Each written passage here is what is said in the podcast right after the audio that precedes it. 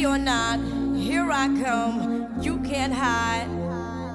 Gonna find you and take it slowly. Ready or not, here I come. You can't hide.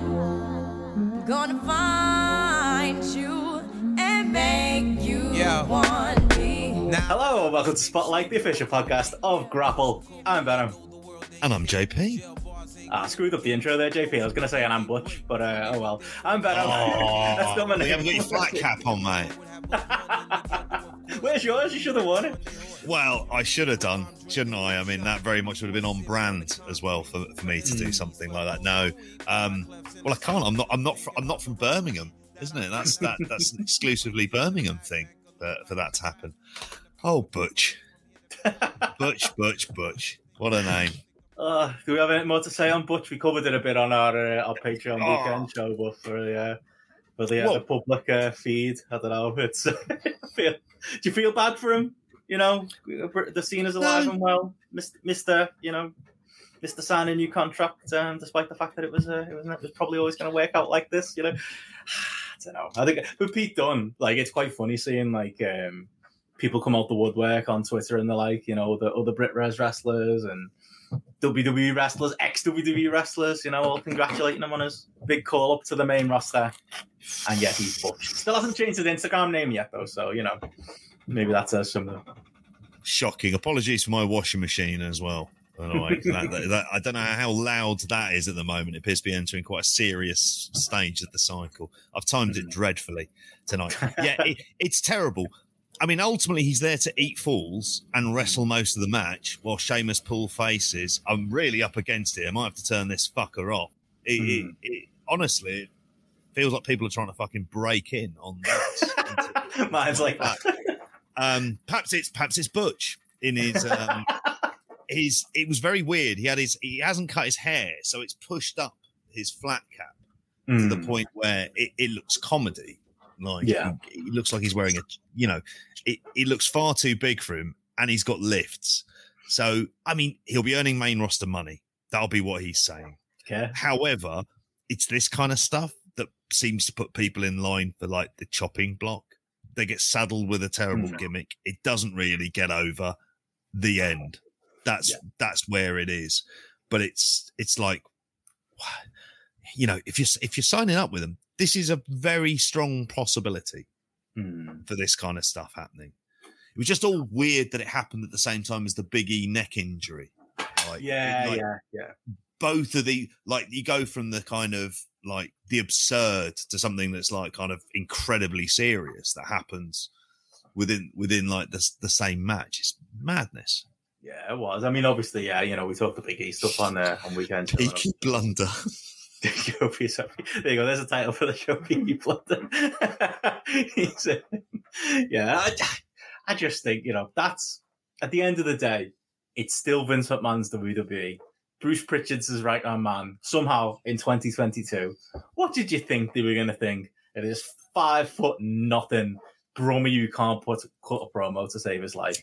Like it, it- you know, like I love Pete Dunne. I, I, I Mhm. talked at length about his upside. If I thought, you know, if he'd have gone to AEW, you know, or he'd have taken a different route when his contract was up, not even necessarily AEW, you know, maybe saw the writing on the wall a little bit that maybe resign him. You know, he'd maybe hit his, definitely hit his ceiling at that point. This was before Triple H, you know, had lost all power um, and respect within the company. Like, Mhm. even then, it was clear he'd done everything he could possibly do, you know, in the NXT system. And, you know, NXT 2.0 then came along and that wasn't going to uh, go much better for him. But, you know, yeah, if you got, if you got, if you, if we're going to do the food on table argument and say, well, he made the right decision for his family, blah, blah, blah, blah. Cool, but this is what happens. You know, look at Ricochet, look at any number of wrestlers, you know, on that main roster. Look at any number of NXT guys on that main roster. Um, yeah, might have a couple of run-ins here, by the way, from one Stephanie Chase for the people who didn't hear the pre-show. Stephanie Chase, what's your thoughts on that? Pete Dunne is in my class of wrestlers who are just Triple H and Shawn Michaels marks. It would have been better off just getting a fucking meet and greet than signing a contract with them. There you go. I'll take from Stephanie Chase. Uh, this isn't on the Patreon paywall, by the way. This is this is public. what we need is more uh, young good wrestlers to be sting marks and just be like, oh, I just, oh, I just want to go hang out Yeah. with Chris Jericho and sign with AEW, don't we? Rather than being Triple H and Shawn marks. Agreed. Yeah, and that's what happens when you're when you're uh, Triple H and Shawn Mark. You end up. I mean, to be honest, it's making Johnny Gargano look like he's played the blinder. Like John, Mhm. Gargano got out at the right time. It looks like you know um, Candice's uh, contract's up in the Mhm. summer, so that's clearly why he was willing to be a free agent for this uh, little bit of period. You know, come back, go wherever he wants, do whatever he wants. You know, maybe that's the uh, maybe that was the call rather than uh, winding up as a butch in a in a flat cap. I think so, and I think there's also, I mean, I don't know if he's going to do this Gargano, but I think there's the the things that what uh, uh, like a Biff Busick has done, like the former Oney Lorcan, just gone out in the Indies. He seems to be wrestling more for Beyond than anything else. It's the kind of shot on the arm that the Indies really needs. Um, and I, you know, I, I saw someone say um, that in an alternate universe, the bruiserweight Pete Dunne is going to be kind of involved in a Danielson Moxley Regal faction on AEW if he does that. Part of the issue is when he did re-sign, and it's still an issue now. Japan isn't an option, Hmm. and you kind of think to yourself, "That's the place to be." I mean, there's the. I'm not making any defense of the gimmick or anything else. There is that issue where he does have time on his side, in that he's very young, and that he can get this kind of money now and get main roster money now, and like kind of He'll be early thirties and make Uh, it make yeah. an AEW run or something or a New Japan run or Yeah. ITV World Sport might come back. You know, maybe that'll happen. Um, That's well, at, least he's appearing because his erstwhile British strong style teammates, like completely, like where are they? Like really, other than hanging around at fucking Wembley Way, yeah, T- Tyler looking like a couple of guilty tramps. yeah, yeah, the whole thing there.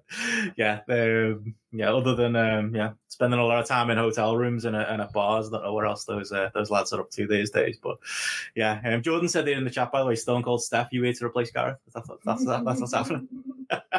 So cold. We're getting the hot takes. Um, but yeah, expect run-ins. But no, I um, I don't know. No sympathy really. Like it, it is what it is. It's just Yeah, yeah, what it like James says there in the chat, what's going on? You know, NXT UK, just making it making it a training center for ex rugby players because that'll be better. Because really, this is I mean, this is the point. Like Tony Khan genuinely made this point when he was doing the uh, the presser that Steph was on. He was like, you know, what's the better? What's better, NXT 2.0 or you know, classic NXT? And obviously, everyone says classic NXT. What suits Vince Vince McMahon's philosophy better? Clearly, NXT 2.0 what would suit Vince McMahon's philosophy better? As James says there, to be honest, Enfield being full of like ex rugby lads and you know yeah. ex you know ex goalies and stuff like that. They've had a couple of them, haven't they? To uh, you know, to, German keeper. yeah, wasn't well, Pete, on a serious point, Pete Dunne, as good as we've got, really. Like from the Brit Res scene, from like you know, obviously Pax. I think Pac's better than Pete Dunne, but I mean, someone who you know, born and bred in the modern Brit Red scene. Pat comes a Hmm. little bit before that. You know, yeah, okay, so Ospreay and Zach, them, they're you know, Pete Dunne's clearly head and shoulders above anyone else. So doesn't really give you any hope for any other fuckers, does it? You know, if you can choose that as your, your career path WWE, like, yeah, that, that's just, you know, you, you would be better off being, you know, the ex German goalie or whatever. Or being Ridge Holland. That's it, isn't it? I mean, I, and I think you know it, it's amazing how well like Luke Menzies has done in terms of like where he is on the main roster. Someone who clearly Vince likes, but it says a lot that really outside of New Japan, like when it comes to sort of like British wrestlers, we're really like it, it's very low on it because we've not had of all the releases, like the only people who appear to be would be like someone like uh, Nixon Newell, um, Tegan Knox, like who still hasn't been signed up in in the meantime as well. So yeah, it, I don't know. You just kind of see wonder which you know if if AEW somehow could invest long term in a oh god, and I'm struggling to think because we're going back to a kind of Brit Rest era um, that's kind of gotten yeah.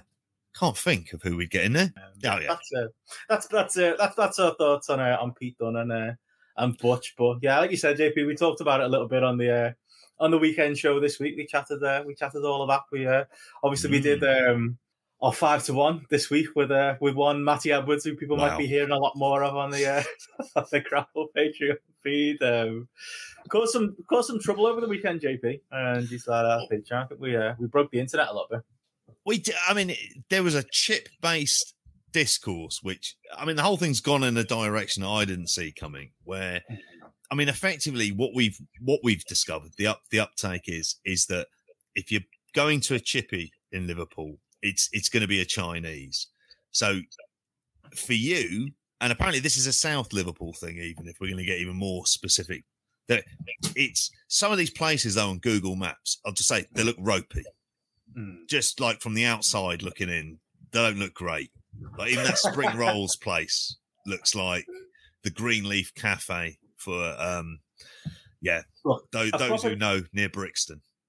So, so like it obviously this was the thing that all, that all kicked off on our on our Patreon this week, and, and you know we confused WH Park, which Oh. understandable, you know, as a as a, as a Canadian, you know, uh, he he was kind of you know a little bit confused as to as to what was going on, but I think it's quite straightforward in Liverpool. We said because what happened was in the five to one, we got a we got a, a write-in vote. I think it was from Simon as to what our top uh, five uh, chippy orders were, and me and me and Matty just started reeling off Chinese food Yeah. because in Liverpool, that's what a chippy is. All of our fish and chip shops are run pretty much like ninety percent of them are run by Chinese families, Hmm. and you know we were talking about in the pre-show, and you know uh, James Lynn's you know mentioned in the pre-show there that you know Liverpool has the oldest you know Chinatown in the country, a disproportionately large Chinese population, you know, so there's a bit of a kind of it was just a thing that kind of happened, you know, uh, over the last uh, you know 30, 40 years or so, where they kind of took over and took over those kind of shops and stupid scouse people who maybe didn't really want to try any Chinese food but would have fish and chips would go in there and get their fish and chips, and it just became. That's just what it is here. Like you know, uh, there's the there are still English chippies. They do exist where it's just fish and chips, the vast majority of that, and the, I don't know why it's confusing. You know, there- there's China, you know, a Chinese or a chippy is where you go get Chinese food or chip shop food. A chippy is also a place where you get fish and chips, and also there are Chinese restaurants that only sell Chinese food that also might be takeout too. I feel like it's all pretty self-explanatory to be honest. I don't see, don't see what the rest of the country's moaning about. I was mate, I was complete right. So for me, if you've been to a Londoner, for the most part, I grew up around like in terms of chip shops, they were effectively like kebab houses. Mm. and still very much to this day. So it tended to be Turkish, Kurdish, um, then even going sort of Greek, Greek Cypriot.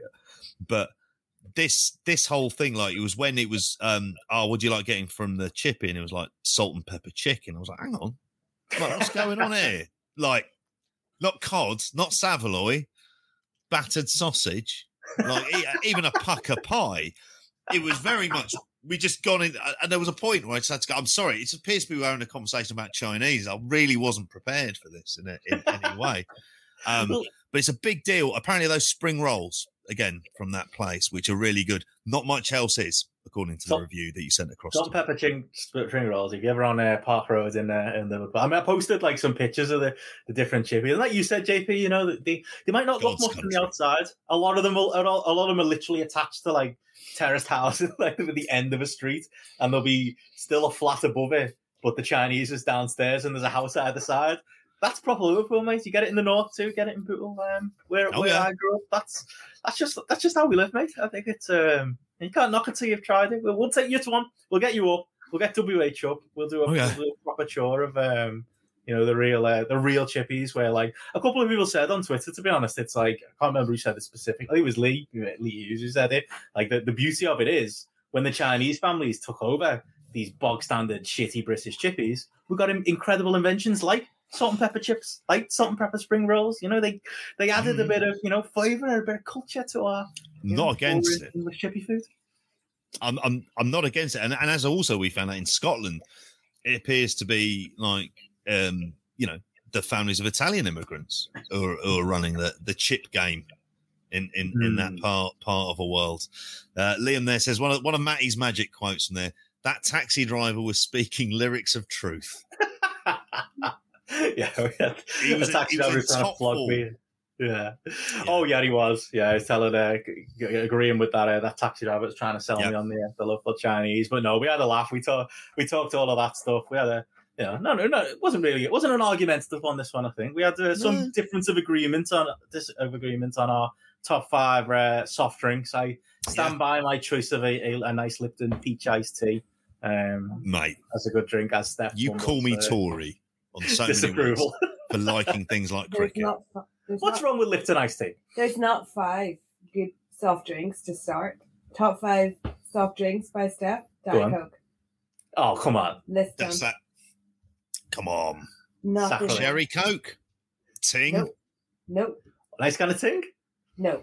Old Oh, Jamaican like, ginger beer. Only Diet Coke. No. Serum dealing with you. Yeah. You might get me on an Orangina. Orangina, yeah. Nobody um, voted for Orangina. That's a Ria? glass, like a glass bottle, do you mean? Yes. Yeah. You proper. What do you say, JB? Rio?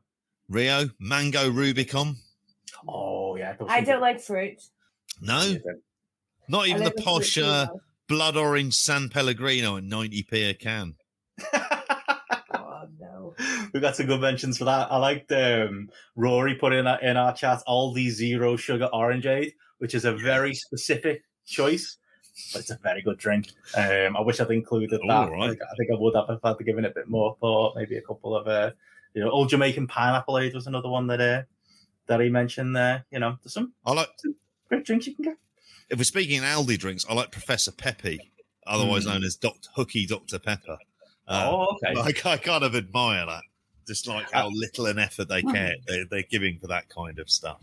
Matthew says in the chat here, Fizzy Vimto, big fan of that. Big Ah. fan of that.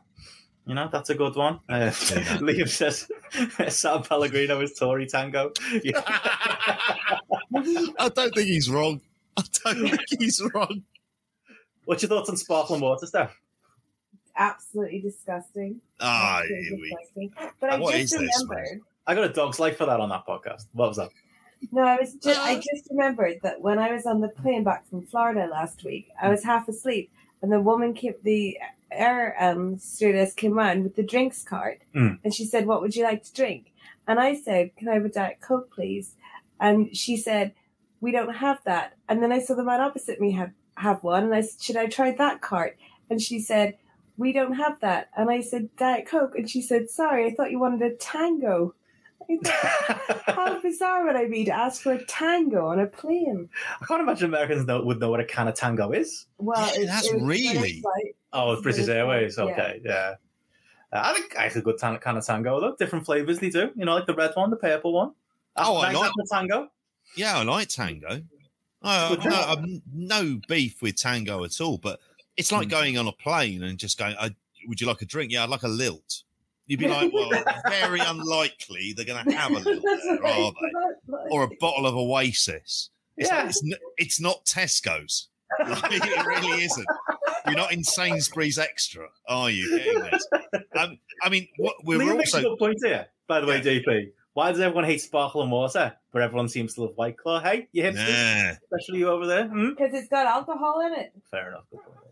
that's. Uh, 17p sparkling water from Tesco, JP. Tell me I'm a Tory. I'm not. No, I'm with you on this. Like, there's a lot of people just don't like it. It's just like I like lime and soda, as I explained in, in depth on here. Um, Mm. And we also went through top five angles. I should also throw that in there as well. No, I was Um, more devastated about my mi- my missus on the the fact that I didn't include Oh. root beer. I'm a big A and W root beer fan, so I didn't include Yeah. that. But the way, no, you know, the angles chat was good too. The wrestling chat, and yeah, I did feel like there was a, a couple there that people mentioned in the chat that we uh, that we missed that we uh, we maybe should have picked up on. Yeah, the Jericho um, Malenko Malenko. Cy- Cyclope. That would have been my number one, to be honest. Yeah. Like, it was it was such a hard topic to do.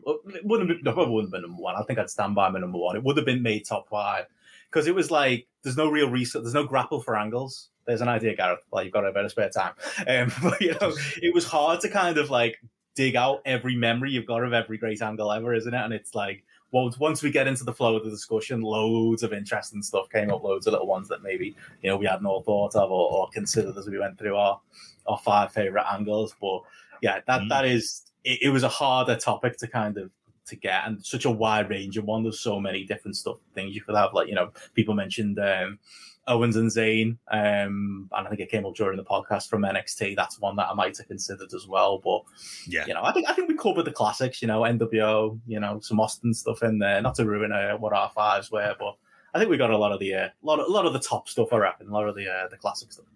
Oh, we did, and a couple of slightly obscure choices as well. I think Matty's Bill Watts being beaten down by the uh, being beaten down by the Russians is is a is fucking superb as as an angle as well. Like you know, and bleeding. It was like I think I went with Jerry Lawler and ECW as well, Yeah, turning up there.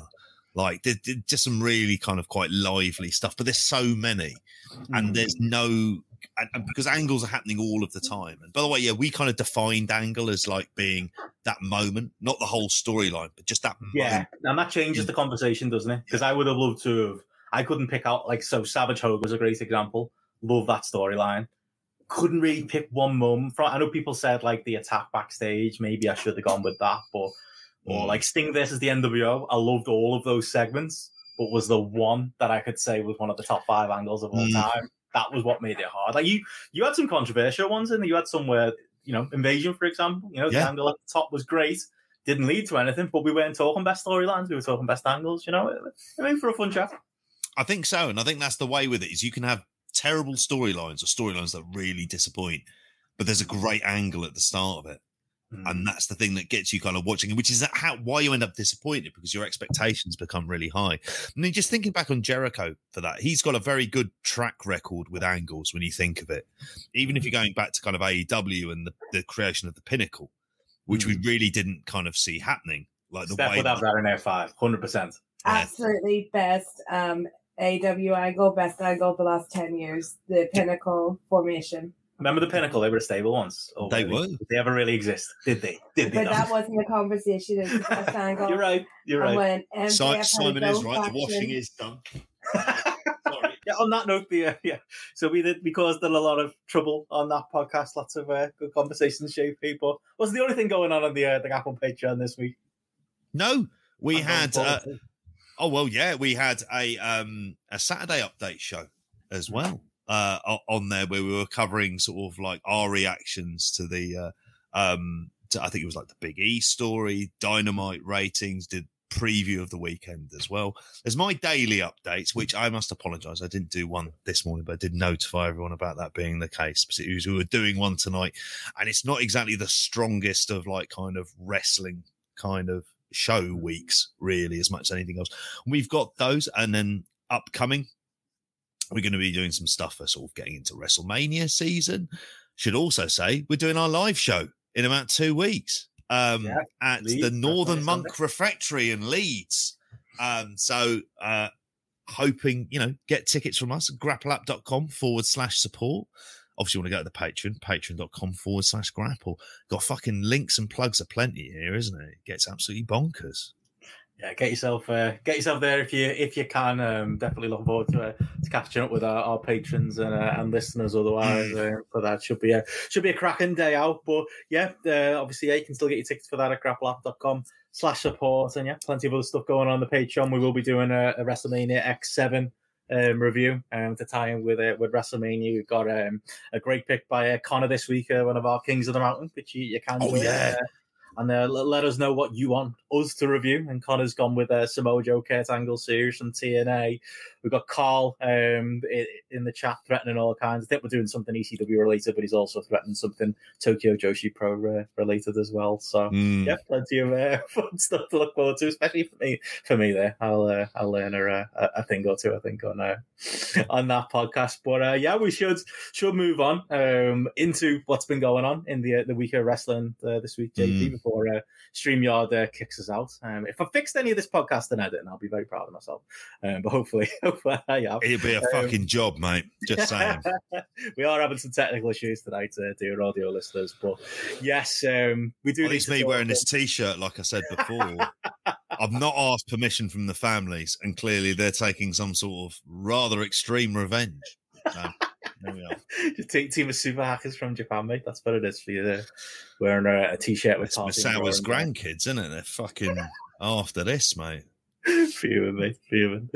Oh yeah. Well, that uh, you know, better men than us have risen above that Mm. controversy. Not that we did really in the pre-show, but we'll rise above that and we'll uh, talk the uh, the actual news from the uh, the wrestler the world this week. And yeah, big big one really to uh, to kick off, and you Mm. know the uh, the happiest of uh, of notes. But yeah, this uh, this weekend uh, Scott Hall um, sadly passed away. Um, obviously, we uh, we did see the news kind of coming out over the weekend about him uh, being on on life support following uh, following surgery. Um, then got the Instagram update, didn't we, from Kevin Nash, stating as much that yeah he was on he was on life support, and really um, it was just a matter of uh, unfortunately waiting uh, until the- family were all present to uh, to take him off it, and then yeah last night right before. Uh, Monday Night Raw, WWE were the ones to to make the the formal um, announcement there, and yeah, th- tons and tons of tributes flooding through, photos, stories, Mm. you know, different wrestlers telling different stories. Both wrestlers from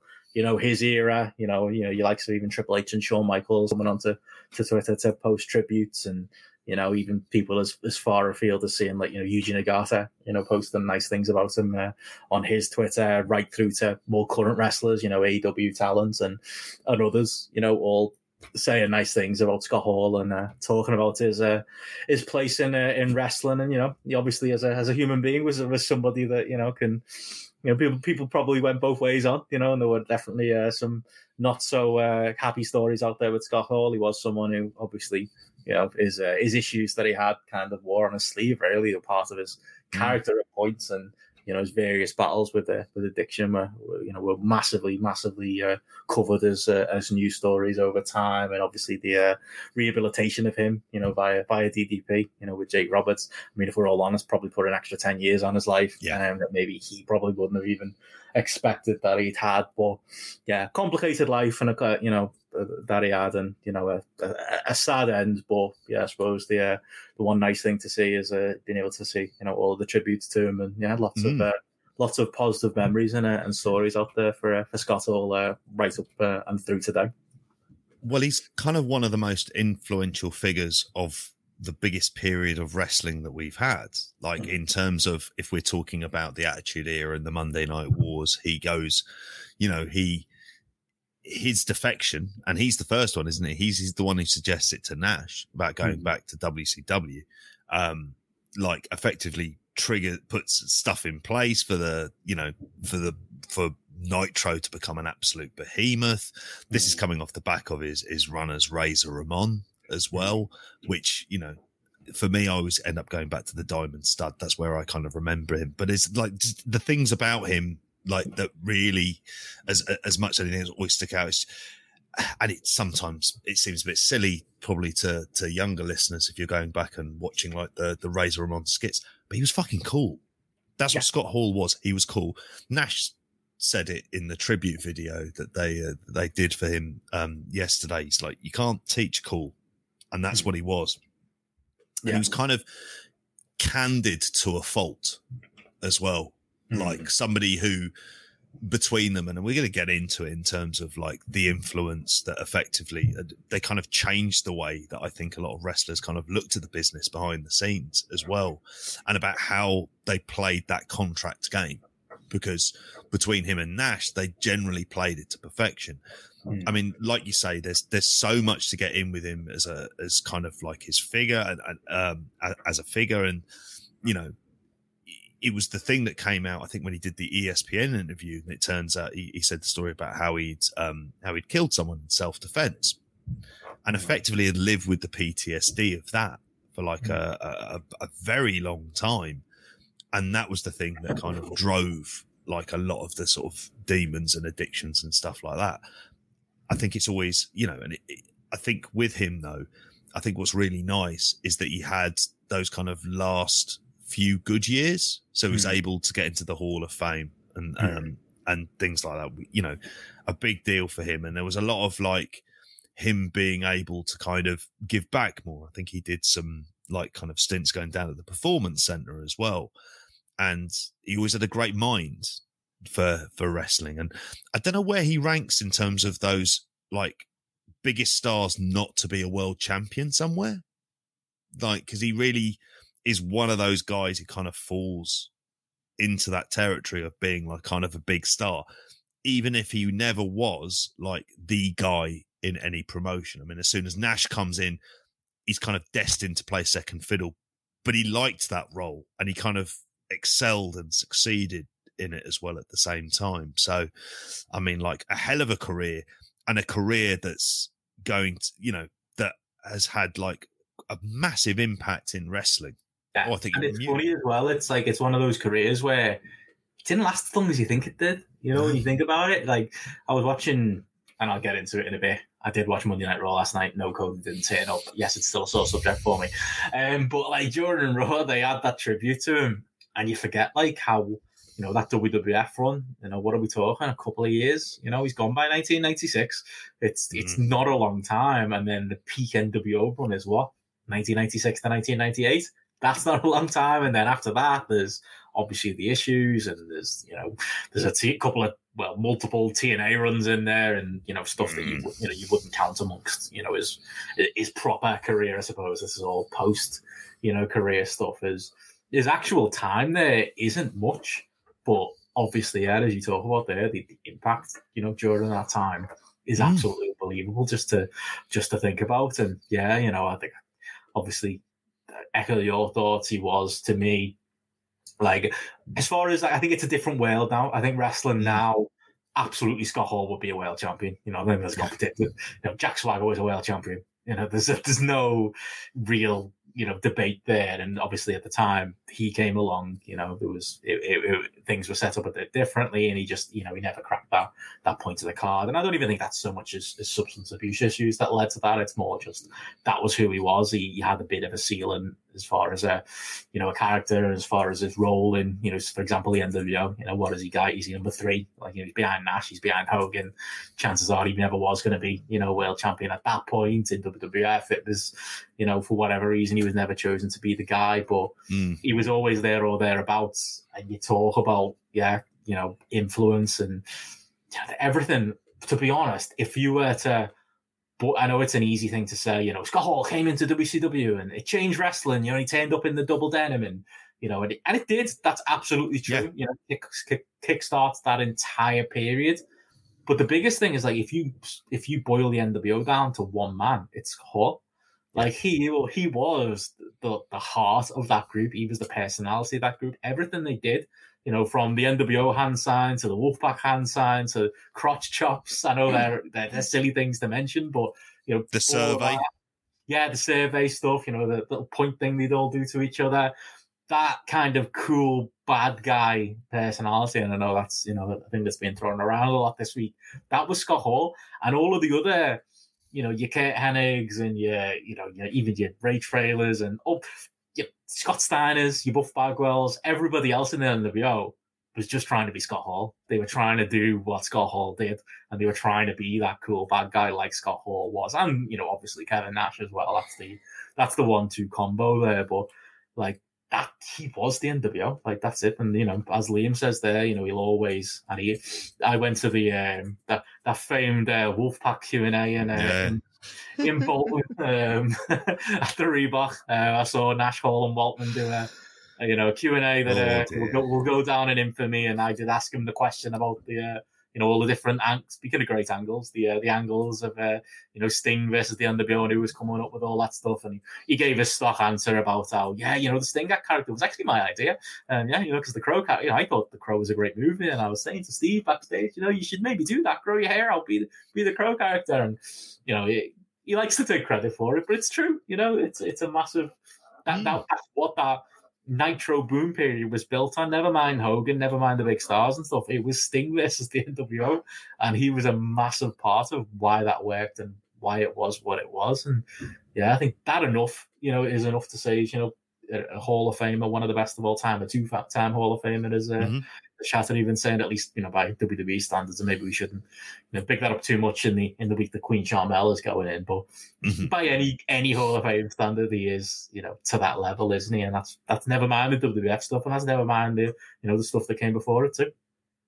Yeah, yeah, it is. I mean, it, it's a hell of a career. It's a really very career. I mean, he ends up effectively he's in what most of the big companies at some point over his over his career, isn't he? I mean, mm. he's he's wrestling AWA, Like I think that you know that's where that's where he breaks in, isn't it? I'm just having a look at his his Cagematch now. I know it's like NWA, and then it's like Jim Crockett, and then he's doing like AWA. He does like a fair bit of New Japan as well in there, and obviously WWF, WCW, TNA. He made an appearance in ECW. I mean, this is a guy, and everywhere he kind of went, certainly after like kind of Razor Ramon, he was always seen as a as a big star. I mean, it's something you mentioned about him appearing in ECW when he comes out to uh, Ready or Not by the Fugees. Oh mate, uh, that's the coolest entrance of all time. Like I, I made Steph watch that yesterday, didn't I? Uh, yeah, it's, yeah. I, but I love that. I have like that. That that's that man summed up to a T. He's you know obviously got his issues. He's not looking the best of health. Yeah. The reason he's doing ECW and he's not in WCW or the yeah. WWE at that point. But Fugees hits, he comes out. He is the coolest man in that room, like by a country mile. Like, and it's both by the choice of song because it's fucking you know an amazing song, ready or not, but just him as well walking into enemy territory as well, where those hardcore fans should hate him, like, and they do hate him, yeah. or at least they talk about how they hate him before he comes in, and obviously had all those issues with the, you know, the triple threat backstage, and you know the, the ECW lads they maybe. Maybe maybe annoyed during his uh, his WWF run to, mm. to say the least, weren't fans of him. He walked out there, that fan, that fan base forgot about it because he was so fucking cool. And that's Scott Hall. Yeah, he really was, and, and, you know, he would also tell people about how he would do it. I mean, I, I think there's if you're thinking about like kind of Scott Hall, the performer, there's like him as the promo of which, mm. like, oh. I mean, obviously when he sort of dropped the the accent necessarily, but he was captivating. Like he really was. It's amazing. You look at his physique; he looks like a million. He always did look yeah. really good and he looked slightly different in the sense that he wasn't like bare chested. He had the his hair there, which kind of then made him kind of stand out. You think of his matches. Hmm. Now, admittedly, there's like the best match of his career against his his best mates. Like, really, isn't it? If you're thinking of like your your kind of Waltman, Mike. Name five great Scott Hall matches, Jason. No, no, we can do that easy. it, it's you know, it, it's it's with that group um, mm. And then you think of like his his kind of impact on the angles. I mean, I went back and watched that where he appears um, and that first Nitro, and it's like the crowd are really fucking confused. Mm. They're really confused. It's like they don't know what to make of this at all, and obviously that's what they're they're bringing across there. But mm. then, as mentioned earlier on, I think backstage, like I think mm. in terms of like, and you're hearing lots of younger wrestlers talk about this as well, but I think it's just his like between like for all his many faults, he got the wrestling business and he understood things that kind of knew how to generally get over. Because once he got himself over, he really stayed over, didn't he? He always was like that's something for all of his faults. And when he would go away, he was always kind of over. Mm it always like worked. Even you know, even going into TNA when he appears on the first episode of that, and and various other things. I mean, this is a guy who who is very like incredibly influential. I mean, I, I and yeah. It's not like he's one of the greatest wrestlers of all time, but there's just like as a presence, as a person at this really massive moment in time of wrestling, it's like he's a key figure. Yeah, he understood yeah, he understood. Like that's it. The curtain call. You go from there. You go to like, you know, they obviously DX take over WWF and the NWO take over WCW. But you know, it, it's kind of they're overdone talking points now. But it was a mm. world of, you know, maybe more charactery type people, and they were just like kind of just, you know, cool blokes who you'd love to hang out with. You know, they might yeah. be a little bit dickish, but they were cool. They they were very late nineties. You know, and that when yeah went right down to like I said before, you know, the poses and stuff, and the brand and the catchphrase, like you know, the hey yo, too sweet and for life. You know, I didn't even mention them when I was talking about the NWO. They're both Scott Hall, like they're massive. You know, and down to you know everything. You know, the, what is Bullet that, Club? Dennis? Yes. Yeah, but what is it without without Scott Hall kind of coming in and yeah, yeah, you know, I, I I've obviously you know we talked about it on the five to one, you know, as far as angles go, I've got a lot of time for the the NWO angles that he was a part of there. Mentioned Crow Sting, you know, the DDP angle when they, oh, you know, yeah. they anoint DDP. Like that is literally, I know it's kind of it's bullshit when, you know, I've seen it bandied about a bit on, on Twitter this week about how you know oh, Scott Hall, such a good guy, he wants to put Chris Jericho over in his hometown. And it was like, well, one, it wasn't his hometown, and two, he, I mean, I don't think that's really putting someone over, letting someone get a banana peel pin on you. You know, it's kind of a cool thing to do, but it's not really that. But that happens a lot in WCW. Yeah, you could, you could just I've put him over. yeah, yeah. It's like, well, when it doesn't mean anything, yeah. But when it did mean mm. something, that DDP one, like we talked about in five to one, that literally made the career of DDP. You know, the whole stuff with DDP.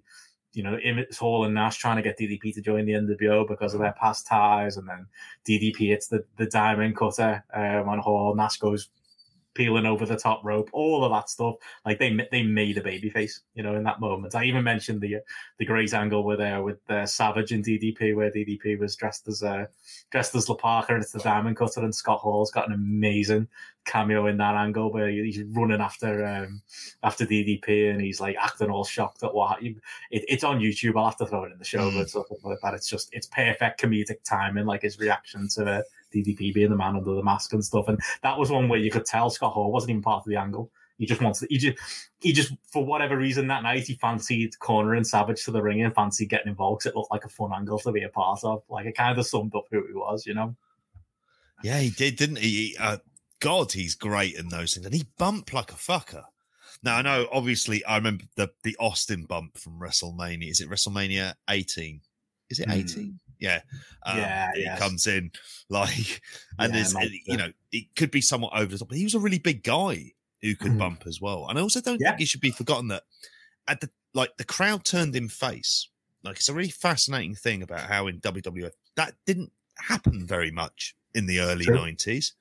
You didn't get a lot of like kind of your heels getting over as kind of like people who the crowd would go for.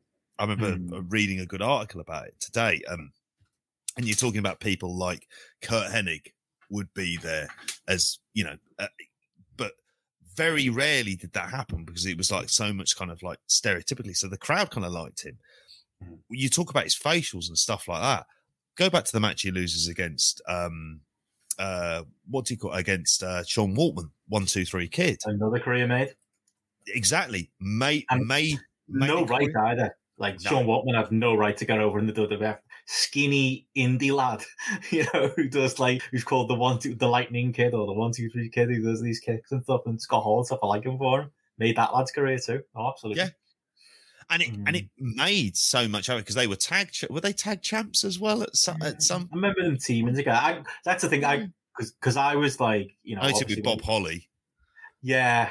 Well, when he come in, because that's the thing, he came in as like you know literally he's just Vince McMahon. That's one of my favorite stories in wrestling history. Vince McMahon hasn't seen Scarface, so he thinks Scott Hall doing the Scarface voice is the coolest thing in the world. Oh, what a what a great character you come up with! And he's literally just oh. pulling line, pulling lines out of Scarface, and I say lines like almost on purpose because I've seen a lot this week about how. I don't know that you ever put it together. The Razor Ramon like razor insignia and stuff like that was a reference to cocaine. like, yeah, because that's what Scarface was. He was a coke dealer. Like that was the uh, the implication of what Razor Ramon was. Yeah, it's very hard.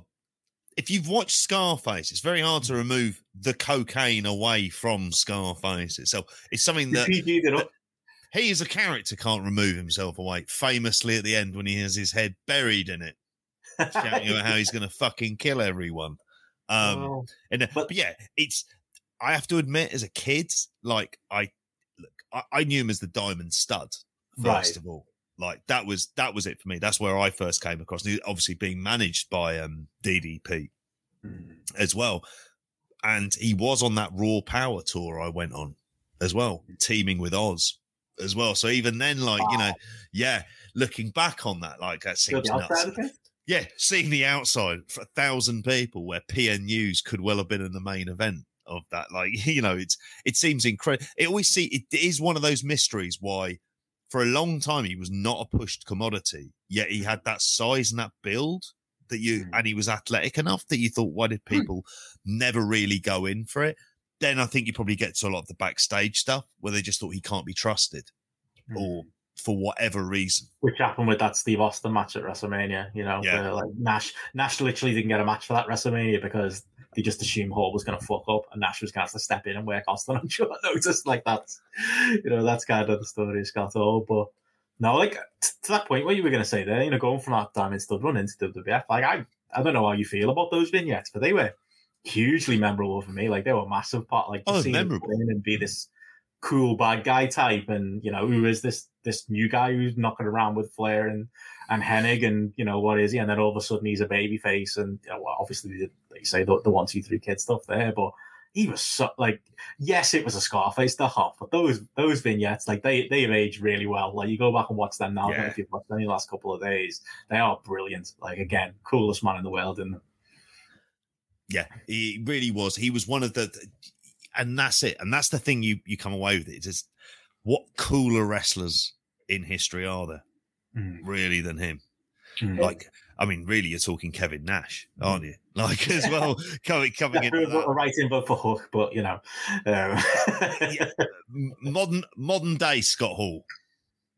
He yeah. also likes the strippers, doesn't he? And maybe the Throwing that who knows as well. and there's a Um, lot and there's a lot to be said for that on an industry built a lot of the times on image and Yeah. artifice if you are cool and you project coolness you know that's part of the reason why the nwo worked like it was the problem ironically he was the problem i always thought with the survey the issue was is Yeah. it just swamped wcw and then people just booed wcw reflectively because they didn't want to boo the nwo they didn't want to boo, boo him which is how you end up with the wolf pack stuff don't you It's- Yeah. Well, it was more as people wearing NWO shirts, they weren't wearing WCW shirts. Like I, as a twelve-year-old, you know, as much as I love Sting as the Crow, like was I really wa- was I watching it for where the big boys play? No, I was watching it because it was the cool place where you know Scott Hall and Kevin Nash and Yeah. Six, you know, were knocking around in, in, in awesome NWO t-shirts, and yeah, there's a lot lot to be said for that for being cool. Or to the Hook example, you know, what a fucking good looking bloke he was as well. Scott, Hall, what a look, what Yeah. a, you know, one of the all-time great looks as far you know that his Absolutely. early moustache mate I've seen a few people say it on Twitter, and I think, I think even Garrett said it. Like, you know, we've all done that. We've all done that. Scott Hall, you know, entrance. You know, you might be coming out the shower or you're walking through a door. You know, you're doing the, the arms out, aren't you? Like a like uh, Tanahashi did. You're, uh, you know, you're throwing that imaginary toothpick. You, you know, uh, you, even like the little bit of dangly hair he had at the front. Like every Oh, yeah. little bit of that was so purposely done by him and so infinitely like imitatable. Like it was, yeah, the absolute definition of cool. And you know, it's not just that; it's the matches too. You know, you mentioned earlier. You know, I love obviously there's the the, the shown by the matches. You know, they're great. You know, can't can't exactly say you know Nash and Hall have a million classics as, as far as the team goes, but you know, uh, as far as like I, you know, there was a point where the, you know they brought him. He was Sting's first uh, defense when he when he won the uh, the title off Hogan. I've got Yeah. very you know fond memories of, of that match. You know, the the one two three kid stuff as as you referenced earlier, both ways as well. You know, obviously in, put, in putting over one two three and being the uh, slipping on a banana peel heel. That's definitely a place where where that you know particular thing worked and got a guy over you know, right into them being friends and the, the matches they had, you know, the intertwining matches they had between the clique were all great. And even the other way around, when one, two, three kid turned on him and joined the Million Dollar Corporation and he's the heel and Razor's the good guy, you know, got a lot of time for, for those matches as well. Like, he was no slouch. He was, you know, he could No. go, you know, when he needed to.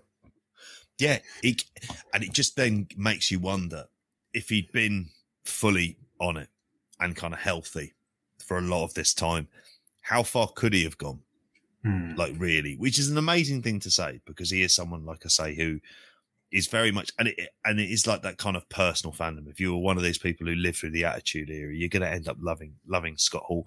But really, there that is the thing with him is how big could he have been if he'd been Yeah. clean and healthy throughout that time. But that, in essence, is the the issue with him is that all of that baggage as well is part of him and makes him who he is, which then by turn kind of I'll say makes him cooler because that sounds like kind of glamorizing it, but it's so intrinsically part part of his character. Apart from when they used it in the angle, which I read today they were doing at the same time that WWE was doing the Road Warrior Hawk angle. And I remember him coming back in and then doing the drunks, uh, like him doing him as a drunk. And I was like, I'm really not ha- not liking this at all. Um, and there was that point when you're watching WCW where he was just gone for like kind of months at a time, and then he'd come back in. There's and it was always disappointing because it was always you know they mm. it's like the you know when they put the the silver NWO together you know with Bret Hart leading it and it was like you know Jeff NWO Jarrett.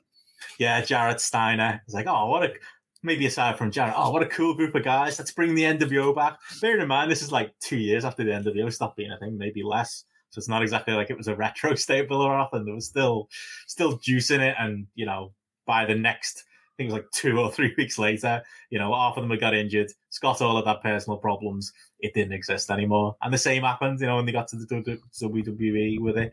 And, you know, they brought in the NWO there. And obviously, you know they were they were only going to ever be used a, a certain way, unfortunately, within the WWE system. But mm. you know they got to a point I remember where I, as a as a DX and NWO fan, I thought it was so cool that all of the Kliq were in the same company together at once, and you know right when they seemed to be doing something with that and teasing Triple H doing something with the NWO, Hall had had some kind of personal problem again, and they did that. They did a great backstage vignette where like it was all of the Kliq together without Scott Hall, but with Big Show in his place. And it was like, I mean, this isn't really the same, is it? You know, it's no.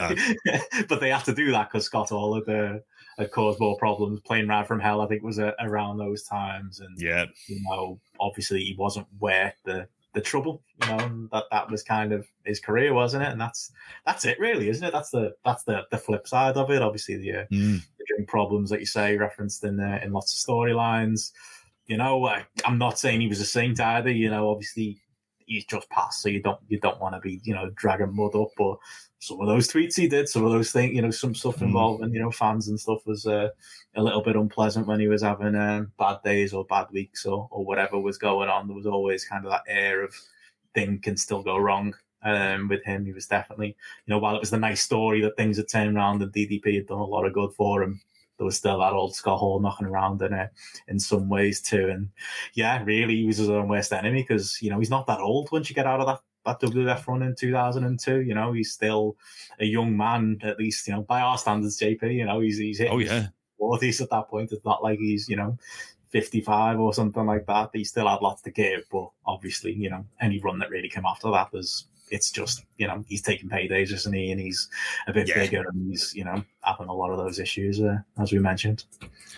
And that's it. And then you end up with the um the kind of resurrection of Jake the Snake, which kind of then becomes like the resurrection of Scott Hall as well, like mm-hmm. kind of mm-hmm. halfway halfway through that film, and that's you know that would have been the early part of the 2010s that mm-hmm. that was mm. being filmed as well. And you think of like say that would have been 10 years on from that he would have been in his like late late 40s, 50, and he was in mm. sort of terrible shape. I mean, I think it's like I mentioned earlier on, I think it's one of the things where that's it's part of who he is. He's a man who lived his life.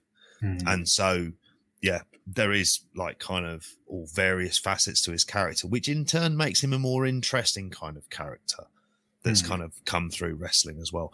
And I would advise people to watch some of his shoot interviews Yes. Because when you get him talking on there, like, and it's it's something I'm always fascinated. Like, what are they like on shoot interviews? Well, two of the best shoot interviews you're always going to get are Kevin Nash and Scott Hall, mm. even together, because and it's one of the things that I always appreciated as a fan.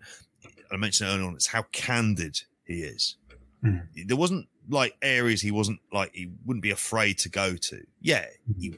you know, you can take or leave whether or not you believe him talking it, but he would generally you would do. You'd like, look, this is how I viewed this. I viewed this as a dollar and cents business. So mm. these are the best business decisions. And yes, that might well have impacted some people in other ways, but I'm not responsible for them.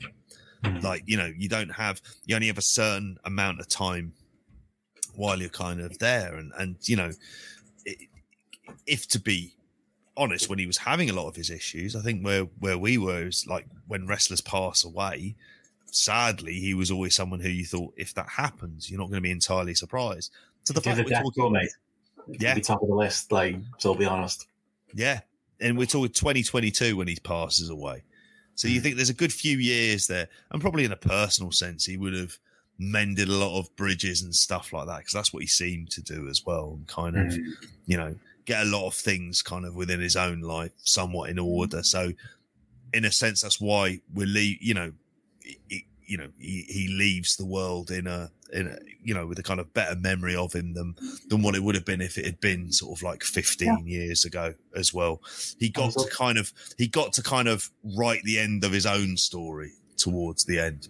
And you talk about bookend and things. I mean, I know mm. it's, you know, it, it's sad, obviously, you know, that he passed and stuff, but you know that that Hall of Fame speech, like that video Yeah. itself that was on Raw last night, like you know, the that that line of you know, bad times don't last, but bad guys do, like chills, like Yeah. one of the great Hall of Fame speeches. What a way to kind of underline his career, really, and kind of yeah, Mhm. you know, it's a it's it's a nice way to think about it, isn't it? It's a nice way to think about him, and it's Yeah.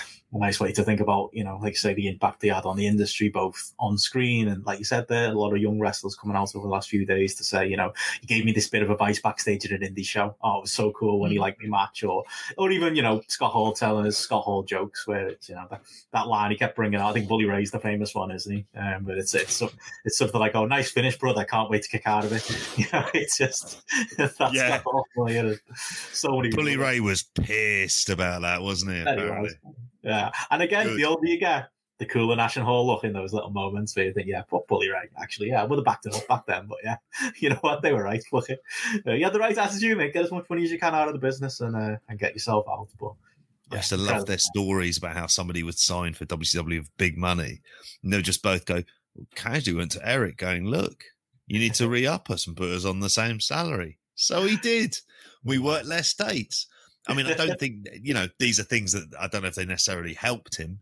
Um, but yeah, what, what a career. I mean, there's so much stuff we've kind of tiptoed around and, and really, like to a degree, we haven't gone into like kind of lots of matches, which I hope at some point we do a mixtape on Yeah, Hall because I'd be fascinated to, yeah, to go back and have a look at some of these because Mm. it feels like like it's been quite a long time in my case was sort of watching like a lot of his kind of the best of his work and Razor Ramon. And I wasn't predisposed to like WWF at that point in time but have to say between him mo- most of the Kliq was that was kind of a lot of the cool stuff generally. There was them there was Hart you know that that that, that was the stuff that you know we didn't have Austin at, at that point in time. So yeah. Like a, a life well lived. Definitely, definitely. And yeah, there's no, no, um, you know, yeah, there's no easy way to move on. I don't think, but Mm. I suppose there's, there's a tie in there to to what is kind of our next story in that. I mean, Cody Rhodes could let a thing go through. I mean, I suppose that's kind of what happened with Cody Rhodes in that he, you know, he, he probably did, you know, Punk and, uh, and uh, you know, Bryan come in and, you know, Jericho's on big money, you know, but can imagine Cody to be like, oh, you know, I'm, I'm your original big star, mate. How about you, uh, you pay me what you're, uh, you're paying them? Uh, maybe there's a bit of a link there. I'm actually, the reason I bring up Cody and the reason it's worth talking about is, yeah, there was yet a, another Monday Night Raw that took place in Jacksonville. Monday Night Raw that included loads of, you know, Scott Hall references, particularly from Kevin Owens. Um, also Monday Night Raw, unfortunately, that uh, posited uh, Kevin Nash versus Seth Rollins. Say Kevin Nash. Ke- Kevin Nash wouldn't see seen dead in this in this match. Kevin Owens versus Seth Rollins in winner gets to interview Stone Cold Steve Austin at WrestleMania. Yes, that is uh, that is what the children are fighting for on uh, oh for fuck's sakes on seriously Oh yeah, yeah. That's what the that's what they're building up to, mate. That's everyone. They treat they treat WrestleMania like they're dateless teenage lads in like they're the nerds in like a in a in a teen rom com where they need a date for the prom, and that's literally like four or five different people's storyline in WWE right now. And Owens and Rollins are right at the forefront of that, and obviously Owens has got his big interview with Stone Cold. It's you know whatever that's happening, but they were building up Rollins getting involved with it, and Sean Ross Sapp right before Raw. To be fair, we should pay more attention to the spoilers. He had pretty much outright said, you know, it looks like they're, they're doing something with them, and maybe Rollins is going to get involved in that. And you know, there's obviously been reports from BodySlam.net that uh, Cody is uh, is not close to coming in. You know, Meltzer maybe gave some maybe different take on that. That you know, uh, Cody versus Seth Rollins is apparently still on the docket for WrestleMania, um, or at least it's you know still written down somewhere, Whatever they keep these things written down, but nobody knows any detail. I there were a couple of hints there. You know, there was you know a couple of, of lines about you know nightmares coming up or dreams coming true, and you know the the road to WrestleMania, all that stuff. But at the end of the day, made to spend three hours watching Monday Night Raw again and Cody Rhodes. Mate. I mean, I thought this was the one. It was in Jacksonville, JP. You know, we uh, Mm. the excuse is Steph's an actual journalist and she has to watch it for work, so that's kind of. It was awful. well, if the news broke, you'd have to break it, wouldn't you? i'm assuming three hours is it how unwatchable is it Completely. that bad. Just like It's, because it's, ah, it's, I said it last time. Cody Rhodes' appearance isn't going to be the thing. No. Kind of like, yeah, I, I'm not going to be. It's not going to happen for me anytime soon. I I don't like to tarnish my phone, like I say, by going to the um, BT Sports app and putting on Mm. highlights. That's how little I think of it. But mate, three hours of that show of that shite, should say. Will you ever take on Monday Night Raw? Any overall thoughts? Yeah, um, this Seth Rollins Kevin Owens thing is just one of the most pathetic things I've ever witnessed. Like, I don't know how we're meant to take Seth Rollins seriously when he's being left off the WrestleMania card and has to fumble for, to try and find a match. And then instead of even just doing, like, attacking someone, he's like, oh, I could do, I could take my mate's talk show. Like what the fuck? You know like fuck being a wrestler. Let me be ellen degeneres for the night. Thank you you know? And it just makes them look so pathetic because at the end of the day like it, it even kind of exposes the business in a way because we're meant to think all these things are are organic Mhm. and it just so happens that we have these big matches set up but now I just feel like all these guys are running around backstage being like, Will you feud with me, please? So I get on the WrestleMania card. I'm never taking Seth Rollins seriously as a man or a wrestler, and I take him even seriously, like even less Not like the seriously. Sami. Zayn tribute act now. Uh, That Extreme Star. awful. It's just so awful. Like making them He's popular with the journos, isn't he? I thought you'd like him. Seth Rollins. I'm not popular with the journal. I know that. No. It's just it's pathetic. And That's a good, safe club to be in, Steph. Don't worry about that. And I was listening, you know, you're, you're talking about Scott Hall and Scott Hall becoming like being cool and stuff Scott Hall did. He never did a fucking storyline where he's wandering around being like, somebody please wrestle me yeah. or let me speak to them. If Seth Rollins was an interview for WrestleMania, I'll give him a PR contact. Idiot. Just awful. And I, like, I wanted to see Cody come in to just laugh at it, but then at the end of the day, like, if Cody had debuted last night, and I do think he will be Seth Rollins' WrestleMania po- opponent, like, it almost seems like a consolation prize for Seth Rollins. Like, I couldn't get anyone here. So, and what's the storyline going to be? Cody needs to come in with like an actual storyline. Really, the storyline is always going to be Seth didn't have an opponent, hmm. So Cody turned up. Yeah, and that, that's kind of my thoughts on it as well. It's like, Mm. you know, how, how, how does that feud even look? If it, because I, I, that, I know people are kind of reading into it because I was, you know, this was Jacksonville, so like, you know, shitty WWE Can I? love to debut Cody in Jacksonville, and they didn't, which made me think maybe it's not coming. But I think you're right. Yeah, they're not doing it with Seth. those per people of Jacksonville, right? I, like two weeks ago, I was, I two weeks ago I attended a show with the great people of Jacksonville where we got to see CM Punk being like hung with a dog collar, colored covered in blood. It was absolutely iconic and so cool to see. Imagine then a couple of weeks later, you go to another wrestling show, watching Seth Rollins run around in what looked like a dressing gown with a man bun, trying to find someone to dance with him at WrestleMania. You look good in suit though.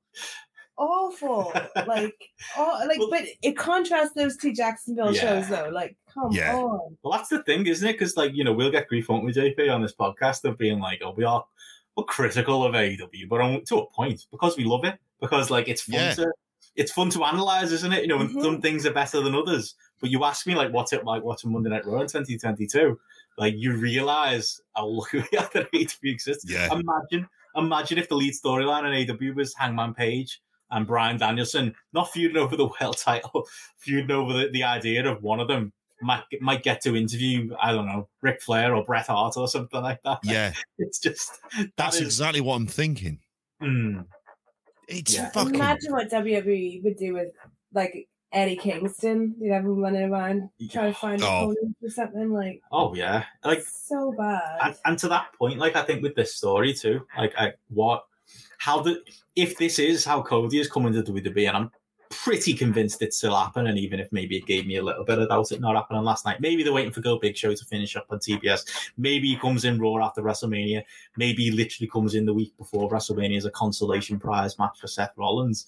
But how do you even build that? You got Seth Rollins bouncing around doing a bad Sami Zayn impression, and then Cody comes in in a suit and is trying to have a serious, you know, I'm Scott Hall in 2022 kind of thing. Like, how does that Cody, work? if Cody is coming in from AEW, we Well, all know that doesn't. he's just been in AEW. Yeah. He's like an invader. Hmm. So he should go after the top guy, Roman Reigns, not the idiot that can't get a match. Yeah.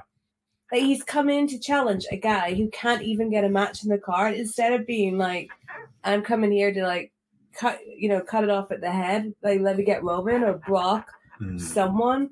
It's like, oh this lunatic without a match, yeah, okay. Yeah. I'll go with him. It, it's also the fact in one of my the recent WrestleMania kind of big moments that I actually liked his cash in against Yeah. Lesnar, Yeah. and you thought he was being made a big star. I wasn't sick of him at that point. I was like kind of like kind of fine with the idea of it. I generally liked it, but this is it, it just sort of shows where they are booking wise because I'm having a look at this Mania card, and like I've heard you talking through it on the uh, on the daily updates, Jamie. mate. so you're not impressed, mate. It is. It's fucking desperate. Yeah. Like, and we're obviously going to be going to watch night two, which does look like the kind of bigger night, like what they're setting In up. Leeds, by the way, not in. Just uh, to- not in- in Leeds, yeah, that's yeah. I mean, the thing I'd like to mention, sort of, um, just in in in terms of like like just the level of matches they've got on here. If you compare this to like Revolution, night one, Charlotte versus Ronda Rousey, Becky Lynch versus Bianca Belair, the Mysterios versus Miz and Logan Paul, Drew McIntyre versus Happy Corbin, and the Usos versus Shinsuke Nakamura and Rick Boogs. No doubt Nakamura will be so disinterested he'll fall asleep on the apron waiting for a tag. Like that's that's probably what we'll end up with him. Night two, Lesnar versus Reigns. Then you've got Queen Zelina and Carmella versus Sasha Banks and Naomi versus Rhea Ripley and Liv Morgan. Johnny Knoxville versus Sami Zayn. Pat McAfee versus Austin Theory. Edge versus AJ Styles. And then they have it, uh, and then there'll be a tag match involving RK Bro at some point. And Austin is now, after all of this, and we us thinking he's going to come back, is basically doing the same segment he did a few WrestleManias ago. No, Yeah. Like it's exactly the same thing. He's going to get the stunner on Owens. Like Owens will think it's a really like big deal for him, which is the kind of Right. completely the wrong attitude to be having really in within wrestling. But Oh, that's the fucking mark, any. That's all. But it- That's what Kevin Owens is. but that's the attitude they want. The They want them to be completely reverential because they don't view them anywhere near the same level as mm. like what an Austin and people of of that era were. Mhm. And I suppose you look at the viewing figures and you think, well, maybe there's a point about that. But then it, it just goes into what their booking is. I can't tell you what a lot of the storylines and angles going in to WrestleMania are. Really can't. That was I'm three hours I'm. That's struggling. No, that's what I was going to ask you. What note? What were the noteworthy events from Raw? Go on, wrestling journalist. Oh, from Raw? Like, absolutely fuck all. I was just going to say that they tried to do something with Charlotte and Ronda, which was an exact kind of copy of what they did with Becky and, and Ronda, except the camera Mhm. cuts were so insane that it was just a load of blonde hair flying about the screen where you couldn't even see anything. It was it was so awful. But like to your point with the Austin thing, they're never going to get out of this cycle of just feeding their guys to old stars. Mm-hmm. It's Yeah. so uncool. like, If it, if it was a match, I could understand the excitement, but it's an angle, and the angle's going to go the same way the match is going to go. So you don't even get a match out of it. You get a pop for Austin and a few other things, and a beer and a stunner and a beer bash. We've seen it all before. I think there'll be a brawl. I think they'll do more. I, I think Austin was Yeah. purposely vague in his promo. His promo, by the way, which they released on Twitter and replayed on Raw last night, so you didn't even get that on as like a debuting thing on Raw. But I think to me, it's like Austin. He's so protective of himself. He doesn't want to, you know, call it a match. So he's probably not going to wear gear. It'll be a t-shirt and jean and you know jean shorts or whatever. But I think it will resemble a match. I'm more confident they will, you know, do a full walk and brawl, and you know, maybe Austin might even take a bump. I don't know. but will it get KO over though? Of course it won't. No, I'll get Austin over. Yeah, I mean, Yeah. they've been doing this since like the early 2000s, though. Like, you know, Austin used to, when he's the, the pretending like this is frat, like Austin, when he was commissioner of Raw, would be beating up all the heels every week, you know, and it's, Yeah. we've had loads of these segments where he's come in and beat people up, and I do think Owens will get more. But you're right, he's still, he's there to interview Stone Cold Steve Austin on WrestleMania. He's there to be keyed up for a stunner. You know, he's not a credible equivalent to Austin that Punk might have been, you know, at a certain point in time, or if it was physically possible, a Brock would be or a Roman would be. I mean, he's there to fill a role. Danielson. Yeah, Danielson. Well, to fill a role of all the men who came before him. That's that's what he's there for. Yeah. And it's a damning indictment ultimately that this mm-hmm. is a lot. This is as much, you know, as big a thing for them as Ronda Rousey wrestling, which a mm. few years ago we'd have gone absolutely batshit. The Mhm. idea of that, even if you know, thought, oh, she's in there against Charlotte, that would have been something to look forward to. But it's it, it just sort of points to the general malaise. It's the reason I don't watch it. Is uh, mm. I, I just look at it as a show that is effectively unwatchable in its current format. And Cody, just to sort of bring it back onto him, him going into that, I mean, he can't be under any illusions what he's walking into.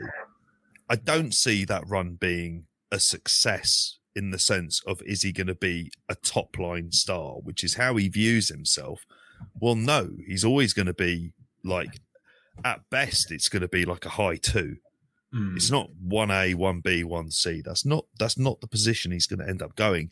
I'm sure he'll get pay per view main events if he goes in. There's that part of me that still weirdly somehow thinks he'll turn up on AEW. Like if if stuff love it. happens in terms like if he No. turned up as like full blown heel, shits and giggles, I'd pop for the first week. It'd be mad and would fit in very much on Vogue with Cody Rhodes angles where they're just fucking full of lunacy. But um you know, is there a point where if you're Tony, you think you can get a really good kind of hot angle out of this, or you know, is it is it a fait accompli that he's going to be there mania against Rollins? I don't know because I'd say the the option of him turning up in AEW again interests me a lot more. It does to me. I just think it'd be funny. Um, to be honest, like, or if he came back and did Ring of Honor or something like that, it'd be it'd be typical Cody Bear stuff. Um, NWA. NWA is that his level? I, I think He's- he could be talked into it. He's Got into he's- controlling his narrative, couldn't he? I suppose. I mean, there's a retro perspective, but no, I, I, I- that's the issue with him in terms of like this. Other companies are speaking to him, and I was like, well, I assume the NWA, but mm. that would be a one shot, and that's because they've, you know, they've done that NWA title storyline with him before. Maybe he fancies a third match against Nick Aldis. I don't know, but it's very like it's it's also Cody, isn't it? It's all a mess, even when he's not wrestling and he's not on TV and he's not under Hey, you've got me watching three hour Raws, JP. You know? All of his storylines are still a mess when he's Still not in draw. wrestling. Isn't it? Still ends up with you watching. Raw for three hours for no real reason, waiting for a storyline that isn't, hasn't happened. Is a question, Mr. Dynamite. Would you would you welcome uh, Cody Rhodes back with, with open arms to AEW? The traitor Uh, Cody Rhodes. No, Traitor. I don't. I don't think I would.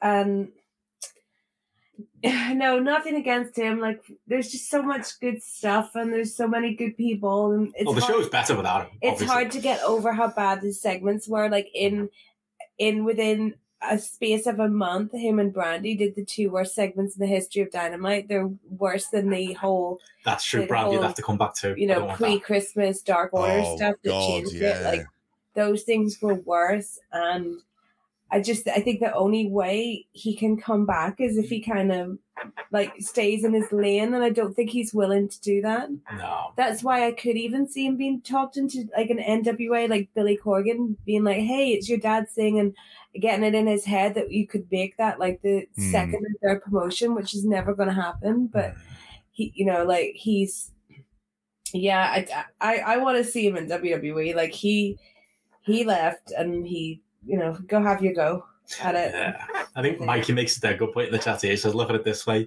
put the worst angle in AEW and WWE, and it would be close to the best thing on that show. True. Imagine Andrade and Matt Hardy would be red hot. unless it's a brandi promo yeah, true. There is that. Um, but oh, yeah, I don't know. I, I I enjoy the carnage, and I I can't imagine I'm going to watch many more of these three hour Raws in the desperate hope that Cody's going to turn him. I just want to, but as a news story, it's still got my attention. I still think it's. Were the Dirty Dawgs on it on Raw? Don't think so. Really? I can't remember. I I can't believe the Street Profits are heels. Oh yeah, just, yeah, they're doing stuff. with What? And yeah, Riddle and Orton and stuff. And Why are they heels? And I think, Mo- I think Montez Ford like- had breakout single star stuff kind of all over him. Yeah, well, but they, made sure to, to give us uh, plenty of time for uh, for Logan Paul. So, uh, I mean, to be fair, he comes across as a bigger star than most of the roster. So, you know, and I, I'll be honest, you know, I I, I laughed at you know the, there is the uh, the silly you know uh, Sami Zayn stuff going on over on SmackDown, and you know Mikey made a good point in the chat there that you know no matter how shit Mania is, you know you got to get the likes of Cultaholic going, oh Johnny Knoxville took Sammy Sami Zayn's pants off and he was wearing pink underwear. How funny was that? But he is actually quite entertaining, and the Knoxville stuff, and the, you know the stuff with him giving out his phone number and all of that going on on Twitter where Sami Zayn's phone is blowing up. I'm finding that far more entertaining than anything else they're doing to, to build this WrestleMania that isn't. You know, yeah, Roman Brock is probably you know what they're relying on to, to be the match, and you know maybe they're not going to put any effort into anything else because it definitely seems that way. But yeah, you know, watching just skipping through as as like a tourist watching Raw, JP. You know, Ronda Rousey hmm. couldn't look less interested uh, in being being a wrestler anymore. Like it's written all over her face. She does not want to be there. It's nowhere near the quality of you know that previous run that she had, and yeah, the heart is absolutely not in it. It's just yeah, it's it's just not something she wants to be doing. So you can't really even force yourself to to get excited about that. Like I say, the Mysterio stuff is happening. There's, there's the Riddle and Orton stuff that's that they're kind of building slowly, and just same old shite, mate. Three hours of, of utter crap. And the biggest thing, like I found interesting watching it, was like so the main event segment. Kevin Owens came out, and I'm not joking. It was like 25 minutes past the hour, and then he get he gets in the ring, and then they show a video package, and then they go to ads, and then they show another video package, and then there's a backstage interview, and then Seth Rollins come out. Kevin Owens was probably stood in that ring for about 20 minutes. It is the weirdest structured show. I don't understand what it is. They go, how are you supposed to suspend your disbelief of to what he's been doing this entire time he's, he's been out there? It's the oddest thing to watch. It's just the furthest thing from from wrestling. Like you, you just you're so happy AEW exists. Anytime anytime I put their TV Mm. on, I'm just glad that we have an actual wrestling company around, at least in uh, in North America, that we can we can all spend more of our attention on than allegedly the biggest wrestling company in the world and allegedly the biggest calendar month of their year. It, it just says a lot, doesn't it? Like Mm. just from that creative perspective, how absolutely bankrupt they are. Hmm. I mean, Jesus, I'm more excited about Paige VanZant and AEW than I am Yeah. Ronda Rousey. And she was nowhere near the level of star of the, what Ronda Rousey is. It's Yeah. quite incredible, really. But that's how disinterested I am in that. pro- I can't get enthusiastic. So, well, But Ronda looks like an idiot for not going after Becky anyway. hmm, go after Charlotte. instead. That's where the story is, isn't Mm. it? Is it? I don't know. I don't know. No, but Is it? Becky Lynch, and in terms of like a a rematch and stuff like that's where the story is. The Yeah. Charlotte stuff feels like we're just trying to delay it by a year to get two Yeah. matches out of it. Charlotte, the Charlotte stuff is either Charlotte demanding she gets a Ronda match or Ronda knowing that she can't go up against Becky Hmm, because everyone likes Becky hmm. and she'll outclass her in every way. Yeah, yeah, yeah. Andy Lales are here. So the McDonald's are wrestling. That's what WWE is. Yeah. Um, but yeah. More Well- like abracadabra. Abracababra. Hey. Uh, that's them. But getting you know more classy matters. I suppose we should talk the uh, the actual good wrestling that's uh, that's Mm. going on around the world. And you know we have um, got to check in with uh, with some AEW post the uh, the pay per view show we uh, Mhm. we did last week uh, with Gareth JP. We should uh, should talk uh, some dynamite um, from this weekend uh, and some Rampage too. Um, yeah, I'll, I'll you know going from Raw to, to talking about this. I mean, you're talking night and day. I'm not saying I didn't have uh, my issues with some of the stuff on the on this episode of Dynamite, but you give me, you know, a Dynamite that's got, you know, a lot of the stuff in that first hour. You give me a Dynamite that's got something as strong as that Jericho and uh, and Kingston segment. You give me a Dynamite that's got okay, yeah, it went a bit long, but the stuff with you know Regal um, and Moxley and uh, and Danielson on it. You know, you give me a show with so much happening on it, which can be a fault at times with, with Dynamite. You compare those two things together, and yeah, you've got a much, uh, you know, a much more engaged Benno uh, watching Dynamite on a on a Wednesday night than uh, than watching Raw on a Monday. Oh God, yeah. When thinking of this show, I mean, Jesus, there was stuff happening all over the place. It was like a proper reset show.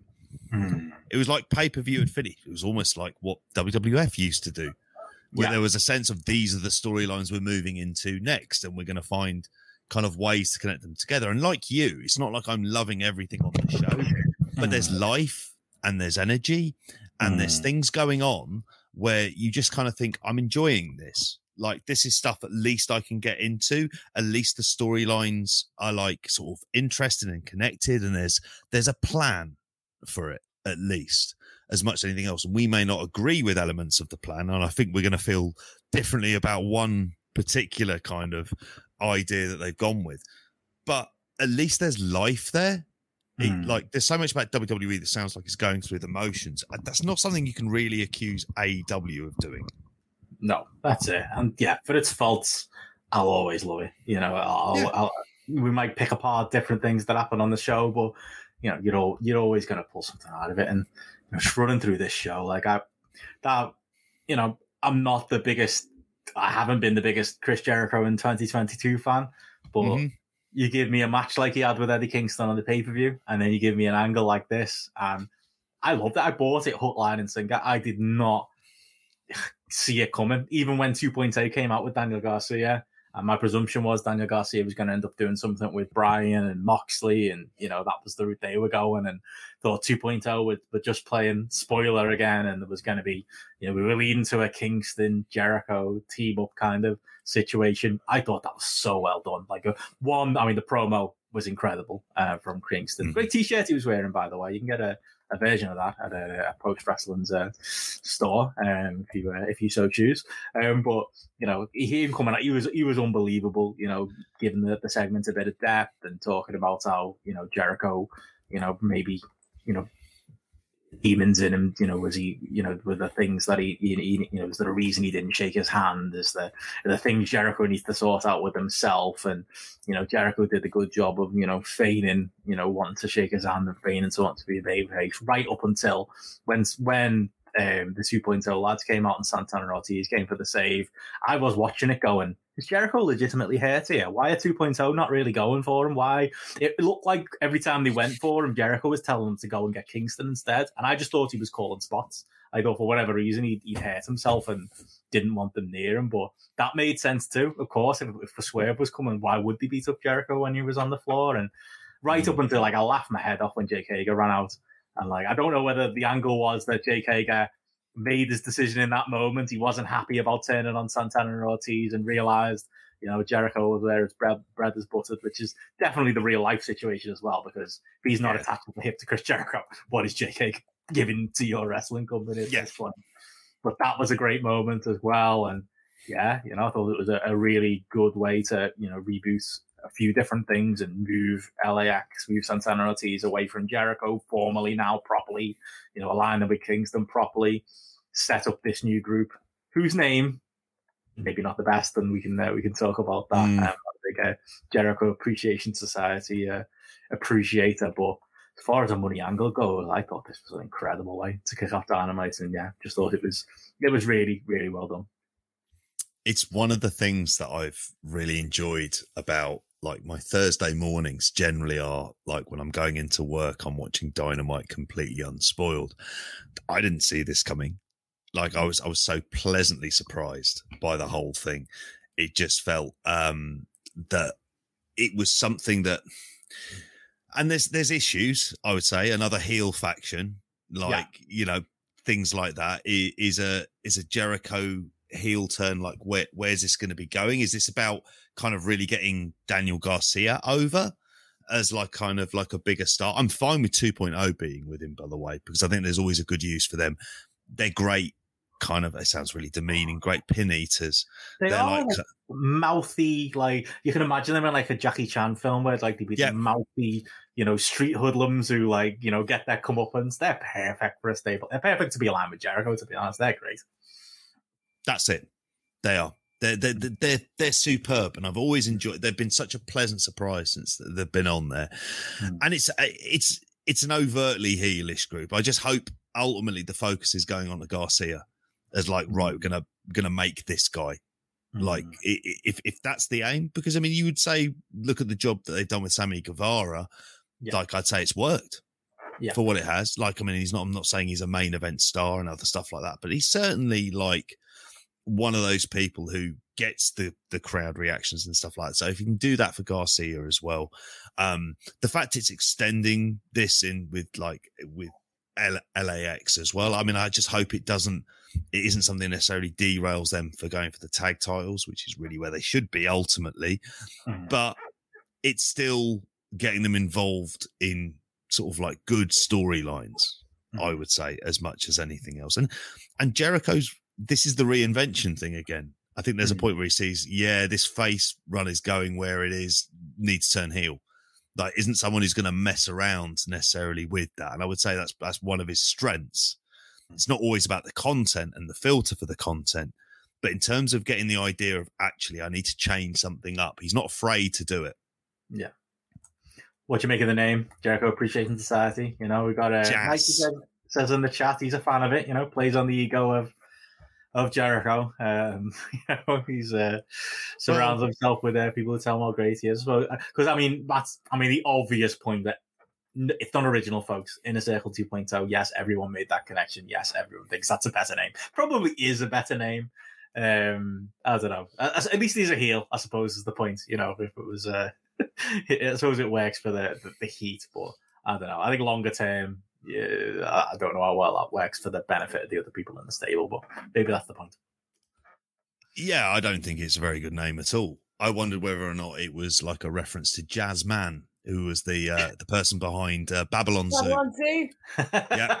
and uh like m- maybe it was it it was some sort of reference him as well who these days looks like uh, one of our patrons liam if you're very much if you if you look at how jas mann's looking these days with the beard so, I'm googling. Well- He was hot. I thought that was Johnny Wolf. Um, there you yeah spaceman that was their song there we go there's a closing theme babylon zoo Their um, album was very good, actually. That Spaceman came from. Hang on, folks. We've got multiple Scott Hall themes here that that, that, that are probably taking back. That's it. That's it. getting this uh, on here i mean it'll get him off commentary i'll say that as well that's probably hopefully You a added bonus I hope so. I think They got him so off this week. yeah it got him off this week Forward. Fair enough. Yeah. I mean, Mikey mentions it there in the chat, actually. It's a really good point about playing on the ego of a man who still thinks he's the center of attention and surround himself with those who will tell him there how great he is. Mm. That's kind of fine. And, and, and I think if, if this is like, cause I could see like this should be the kind of thing where you are also, I talk about building Garcia, building Eddie Kingston up. Like a substantial feud with good promos, another couple of bloody matches with him. Mm. You could easily go to a cage match with Jericho and stuff like that. There's lots of bells and whistle stuff you can do. Oh, but definitely build blood and guts here. Like five Yeah. five. Maybe get maybe get Bryan and Moxley involved or Homicide Hernandez. Maybe you know they've been referenced a lot. Well, Yeah, I love that personally, but yeah, you know I think Mox there, Bryan. Oh, sorry, we got, got there the big inner circle. You you you still um, mourning the loss of the inner circle stuff? Is that what you want to say? Um, no, I'm not mourning the loss of the inner circle anymore. But I just want to say, like, I think this was very good. Uh, yeah, this segment was really good, and I think that this heel turn is the best thing that Jericho can do right now because, you know, he was clearly turning heel. He's got the problem with this song that everyone sings along to, but I still think it works in this egotistical everyone should love me type heel thing where he can still just bask in it as a heel. Hmm.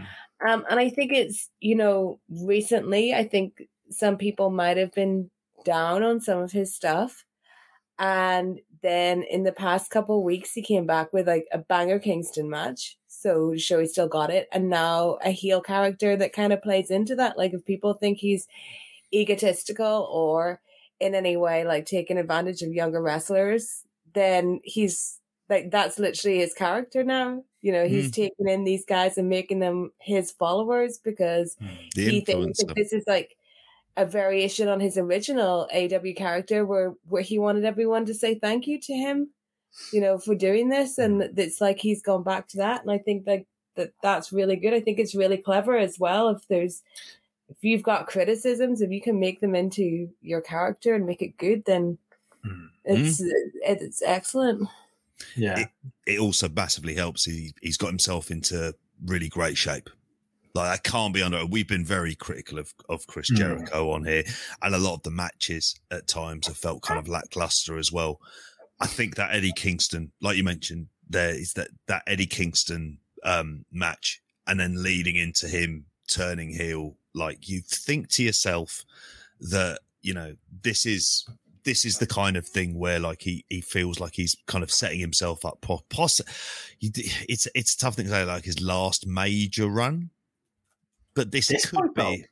Like, I mean, based on that Kingston match, we were all ready for him to retire, weren't we? And now, you know, yeah, but yeah, it could be like, yeah, and it could be, you know, a way to, like Carl says in the chat there, you know, give Garcia a bit of a win streak. You know, I, I, you could you could build that story in. Um, I don't know. I, good point you've made those steps to me privately though, as well as like this whole story about how you know the inner circle were holding back, you know, Santana and Ortiz, they were holding back Sammy Garcia. I mean, kind of proving that kind of wrong, really. like you, you, Yeah. you, you need for, for the for the heat to work, you kind of need those lads to to actually rise up, really, and like Mhm. you know, make that true rather than just oh, actually they're still not players, you know, on the roster even when they're away from Jericho, they're still not going to be featured acts. But I guess we'll see. But yeah, you can you can tell that story, can't you? And they could they could all go on to amazing things, and then these are the the Jericho Association Appreciation Society lads are you know loyal to Jericho and willing to be his you know his foot soldiers rather than their own men. The the, the stuff he can do there. These are what this is what the young wrestlers should be like though, instead Hmm. of being Triple H and Shawn Michaels marks, where they end up then they signing huge WWE deals to get Hmm. renamed Butch. So you're better doing it on real life than they're doing it in Enfield, Jack. so, better doing it in storyline, sorry, than doing it in Enfield in real life. Yeah, Yeah. there is that. that's it they're actually getting to work with them rather Yeah. than have a photo taken with them and have Triple H point at them like Yeah. I mean that's that's the thing they're actually working with these people who it's like Mhm. you know they kind of I grew up idolizing and that's the whole point is they actually get to interact with them properly so Yeah. um i like carl's idea giving him the winter i mean that's the kind of thing you you you want to be going for and if if that's your aim and Mhm. clearly garcia think of the people he's been put in and around and with and in kind of featured storylines even if they're mini storylines against like a jon moxley where they're interfering and stuff like that that might be the connection. Christ. That might be the connection there because I, I do think they're leading to blood, blood and guts. I do think this violence party stuff that they're, they're doing with uh, with Danielson and, uh, and Moxley and Regal. I think it is interesting. You know, there's five men on the um, on the Jericho side, and there's three on the Kingston and uh, Santana and Ortiz side, and it looks like based on the uh, you know the fact that he was nowhere to be seen and just had the main event like it was nothing. You know, Sammy Guevara is uh, is not going to be getting involved in uh, in this storyline, so maybe maybe that's where we're going. But yeah, did you have any any thoughts, JP, on uh, on Moxley and uh, and Bryan and uh, and their match with? Uh, great to see the Workhorsemen on an episode. Yeah. of uh, Dynamite. I've been long pushing for. Well, what I still want to get JD Drake out of that horrid singlet, but you know, get him away from the wingmen, get put him in with uh, Yeah. Anthony Henry, let them be your team. You know, they, not that they have much to do here; they were just uh, opponents of the week for uh, Moxley and uh, and Danielson to uh, to smash through. But we did get a long, very long Regal promo um, on this show, and you know, I, again, it, it's not a bit. You know, we talked about it last week. My criticism of Regal was very much based around the fact that people largely overrate him as a wrestler because he was such a great personality and uh, and promo and you know Raw commissioner and whatever other jobs he did, NXT commissioner, all of that stuff.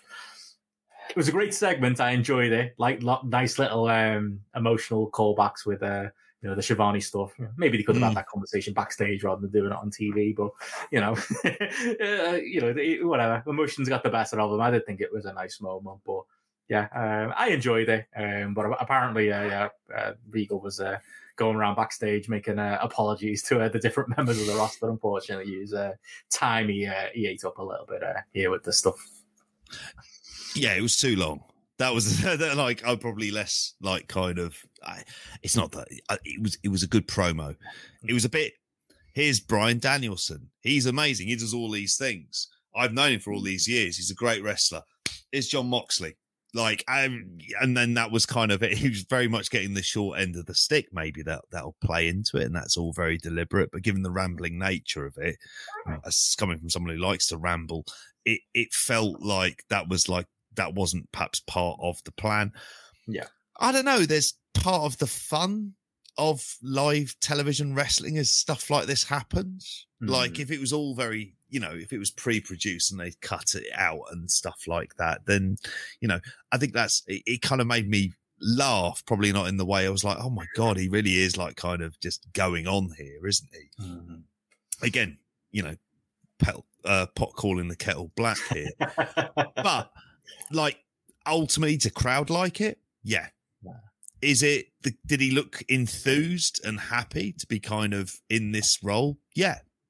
Like is there potential for where they're going to go with this? Yeah. All of these things are there.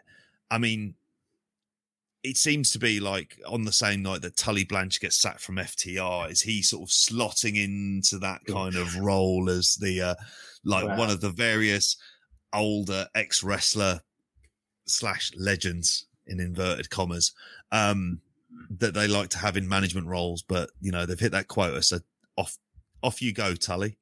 Don't do quotas in AEW. Like that. That is one like big criticism we'll often make of the booking. Tony Khan has one good idea and he does it three times. Like he can't help himself. Mm. like I, I do think that is a fair criticism of this episode of Dynamite that you do in this big inner circle split.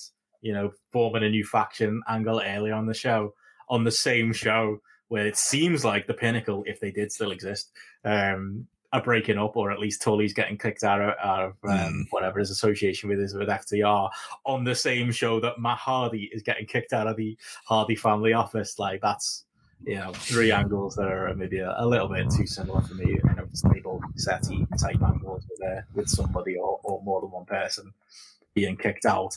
That was odd. The FTR thing, like Simon mentions there, you know, it was full Fast and Furious. Them going on about family. It was like it was like one of those Fast and Furious games where. Oops, sorry, just dropped my. Um, Hello, That terrified me. sorry. it's the pinnacle again. Look, last time you mentioned the pinnacle, your internet went down. So like, it's the curse of the pinnacle. There's another edit point for Benno. Uh, two hours twenty five minutes. Um, yes, the um, but like yeah, the family stuff like that was like one of those Vin Diesel memes where it was like, oh well, we we care. It's like a weird seventy second segment. It was like, well, we care about family. Well, you should care about title belts. Yeah, but we care about family. Yeah, well, you should care about title belts. Well, I'm not going to manage you anymore. And it was just like, what? Like, Yeah. was that something that was supposed to be built to? Was that something that was supposed to go longer than the 60 seconds they allotted it? Was that is Tully injured or sick or like what? Like that was so. I'm just strange. remembering, like maybe I'm remembering this wrong, but wasn't there a whole thing with FTR ages ago where one of them was like, I don't have a family. This is all I've got. So I'm chasing titles and wrestling. Hmm. Maybe. Yeah. That No, might but be I mean, that might be that- FTR hair. Yeah. that. Yeah, that makes it even weirder than that he's breaking up with his manager because he cares about family because we previously heard that he actually doesn't have one. Good point. And also, Tully only cares about title belts. Like they're the Triple H tag, Triple A tag team champions. I mean, show some respect, JP. Eh? Like you know. yeah, like- exactly. Well, Most prestigious title belts in the game. There's those GCW ones they'll go for. There's those there's those shiny Ring of Honor ones. Yeah. But- Uh, what was? Steph's got an FTR story, haven't you? I What are you gonna do. Say? Oh, Goes to America last week, did we? You Yes. mentioned that more than once. Go on. Okay, this is my FTR story, and this might be why they're not the next tag team champions. So I was in Starbucks in Orlando, and it was a very slow, very busy Starbucks. And I noticed that FTR Hair was waiting for his drink, and I was waiting to order mine, and this was taking forever. And then outside the Starbucks pulls up a nice car, and out walks out of the car walks Bobby Fish in an incredible tracksuit. He's got his sunglasses on. He's holding his car keys. He strolls into Starbucks, walks over to the collection point, picks up his mobile order, FDR Harris like, Bobby. He just raises a hand to him, picks out his drink, picks up his drink, walks out like a total alpha, leaving FTR Hair there, who waited for at least 20 minutes to get his coffee. Oh, absolutely. Well, if anything, we've learned about the, the value of the mobile order, isn't it? Which he Yes. Very cost her over here. How Mhm. long?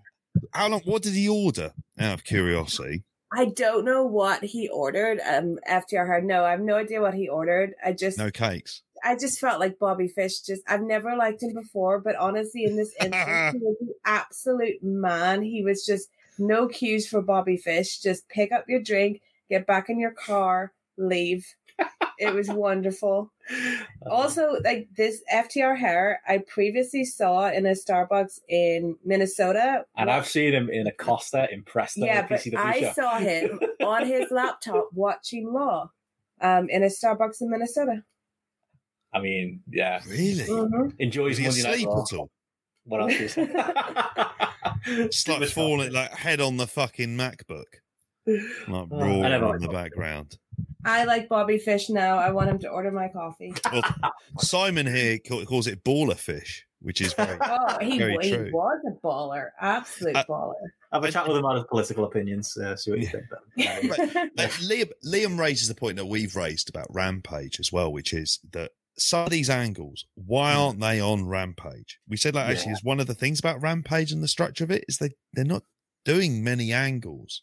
hmm. Like it, it Match, is match, isn't it? it's match match backstage pro uh, pre-tape promo match Mm. pre-tape promo um then you're getting mark henry main event possibly Mm. two sort of squash matches in the middle but yeah that's like that's the problem is it then becomes kind of like non-essential viewing Hmm. at that stage so like yeah so that's a really good shout Yeah, yeah, but yeah, you know that angle was fucking weird. And then yeah, you know, I Mm. mentioned it there, the Hardy Boys stuff. Like, I mean, that was funny. Talking of memes, like you know, oh Matt Hardy's getting the shit kicked out of him, and Jack comes out dancing. Like, Mate. two, like we've got to talk about this. Like Jeff Hardy coming out to the classic Hardy Boys theme, which is such a Tony Khan AEW move. Like, you know, that conversation happened in TNA. You know, they were like, Jeff, you know that that music's actually royalty free. No, no, no. Use PeroxWhy?Gen or use one of my new Yeah. songs. No, no, you're not using that. The fact that AEW like like I'll give a lot of grief um to the AEW uh, music and uh, DJ What's His Face and uh, some of the the shite original themes they've got in uh, in AEW. But like when when they pull ones out the bag, like they did with Red Dragon, and you make Bobby Fish, Mm. and um, you know when they when they pull out, you know the the real themes, and then they pull out this, like what a fucking ingenious move to do. And yeah, you know I saw a lot of people on the internet, JP, who were shocked that this music was royalty free, and I say to those people, you were not watching television at Yes. midnight on a Friday night in the late Yes. 1990s because that song, as well as what Hardcore Holly's theme, that was one you there last back. yeah There were uh, people of a certain generation, JP. We knew this music was royalty free. We did, and we also were, were listening to it while praying that the that the that the encryption wouldn't happen after after after ten minutes. Like And the one time it did make what a night, what a night. couple of glorious times. Oh yeah, yeah. I'm still smiling thinking about it. Do you reckon uh, television X did the, be- the five minute preview did the better 1849 or a 12 to 17? Probably the best 12 to 17. I say the twelve to seventeen demographic for for that and Babe Station probably strong. The the the constant. It's not just the Monday Night War, isn't it? Liam says here they have to, maybe AW had to pay uh, a Mr. B Dover uh, royalties to use the song. and he says here, uh, yeah, the Homes Under the Hammer had that theme as well. I do remember that. Yeah, I it was can't- always around. yes. I Doesn't Dion Dublin host that now? Because I wouldn't mind seeing Dion Dublin doing a Jeff Hardy style dance, like before he was like going to view these. I'm pretty sure it's Homes Under the Hammer he does. Um, Oh, that, was- that was always the thing as well. I think Ricki Lake was one where all of the, all of the WCW themes are always used on that, like Dean Malenko's and Rey Mysterio. It was- So it's the, they bring out like some some woman who's like husband's cheated on her, and she's coming out to that moody Dean Malenko WCW music. oh, I love stuff like that. um, I, I I mean, I have to say, like, I mean, it's one of the things about me seeing Jeff Hardy as me myself. Am I excited to see this? No, like I feel like I've seen every incarnation of it. However, should you be bringing him in? Absolutely. Is this Cool. probably going to end up popping ratings? Yeah. Are they going to get some some good, you know, matches and other stuff like that? It's the only way I want to see kind of Matt Hardy, to be honest with you. Mhm. Um, you can Totally. get some value in a one year run of them just doing loads and loads of tag teams. It gives a bit of juice, probably to like if they're you know if they're in there with Proud and Powerful, for example, and it's like a number one contenders match. That could be a lot of fun. Mm. I mean, and Jeff Hardy always has like that large proportion of fans. Of which my Mm. brother was like a big Jeff Hardy fan, which always seemed like kind of. I, Well, I kind of looked at him as like, I get why he's popular. He's just never been like a Non- particular favorite of mine. people you speak to who don't like wrestling anymore, who are like, "Oh, do you watch wrestling? Do you? Oh, I used to love that. I used to love." And it's always, especially people of a certain age, Rey Mysterio. It's Jeff Hardy. Yeah. Um, and they will make that money back on Jeff Hardy. Like whatever they paid him, those t-shirt sales. And Matt Hardy's wage throw it into. I know Gareth wasn't a full believer in that, but honestly, like the I don't know, is, is he still big in the got teenager girl market, Steph? As a as a former one yourself, you said you had the Jeff Hardy take. well, no, I ha- you know my take about how they should have done it. I wanted to put that on the record. Go on, what was that? I just think, and for anyone that thinks I never criticize A- AEW, here's the moment. Because I, I thought it was done really badly. Like, I would not have written it like this at all. I think that obviously the Hardy family office has been terrible. And, you know, Andrade being put in it is totally bizarre. But then they do this whole thing where Matt Hardy looks silly by asking the fellow members of his mm. stable if he should be voted out, where he doesn't actually have who he thinks private party on his side. Mm. So like we were talking about the pinnacle angle earlier, like this is totally different. Like he looked like an idiot because in the inner circle one, Jericho did actually have the inner circle on his side. He just couldn't have foreseen MJF and the pinnacle. But Matt Hardy here did not have private party on his side. And then so he does this this vote out thing when really what I would have done is considering he's Matt Hardy, a famous wrestling sibling, and he's been having troubles with his faction, I would have had him cut a really good promo where he says, I've been, I came to AEW by myself. I tried to form a family. It didn't work. What I actually need is my real family here with me. And then that leads to Jeff. Can you do a little dance still? So yes, so Let's that say. Matt Hardy has made the decision himself to leave the Hardy family office because Yeah. it's even more weird that his brother happened to be backstage ready to run out on like that night. Like he, you know, he would have known Jeff was there, so he should have done. There should have been something where he, where Matt Hardy himself made the decision, like had the agency to throw away his faction of fake family and bring in his real family and have that reunion moment. I just thought it was done like real. It was just strange, and the whole bringing Jeff out last.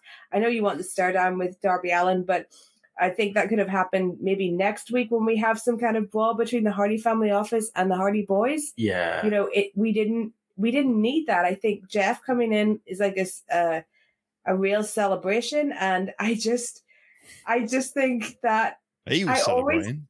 Yeah. I always thought like the Hardy family office name, I always thought was silly.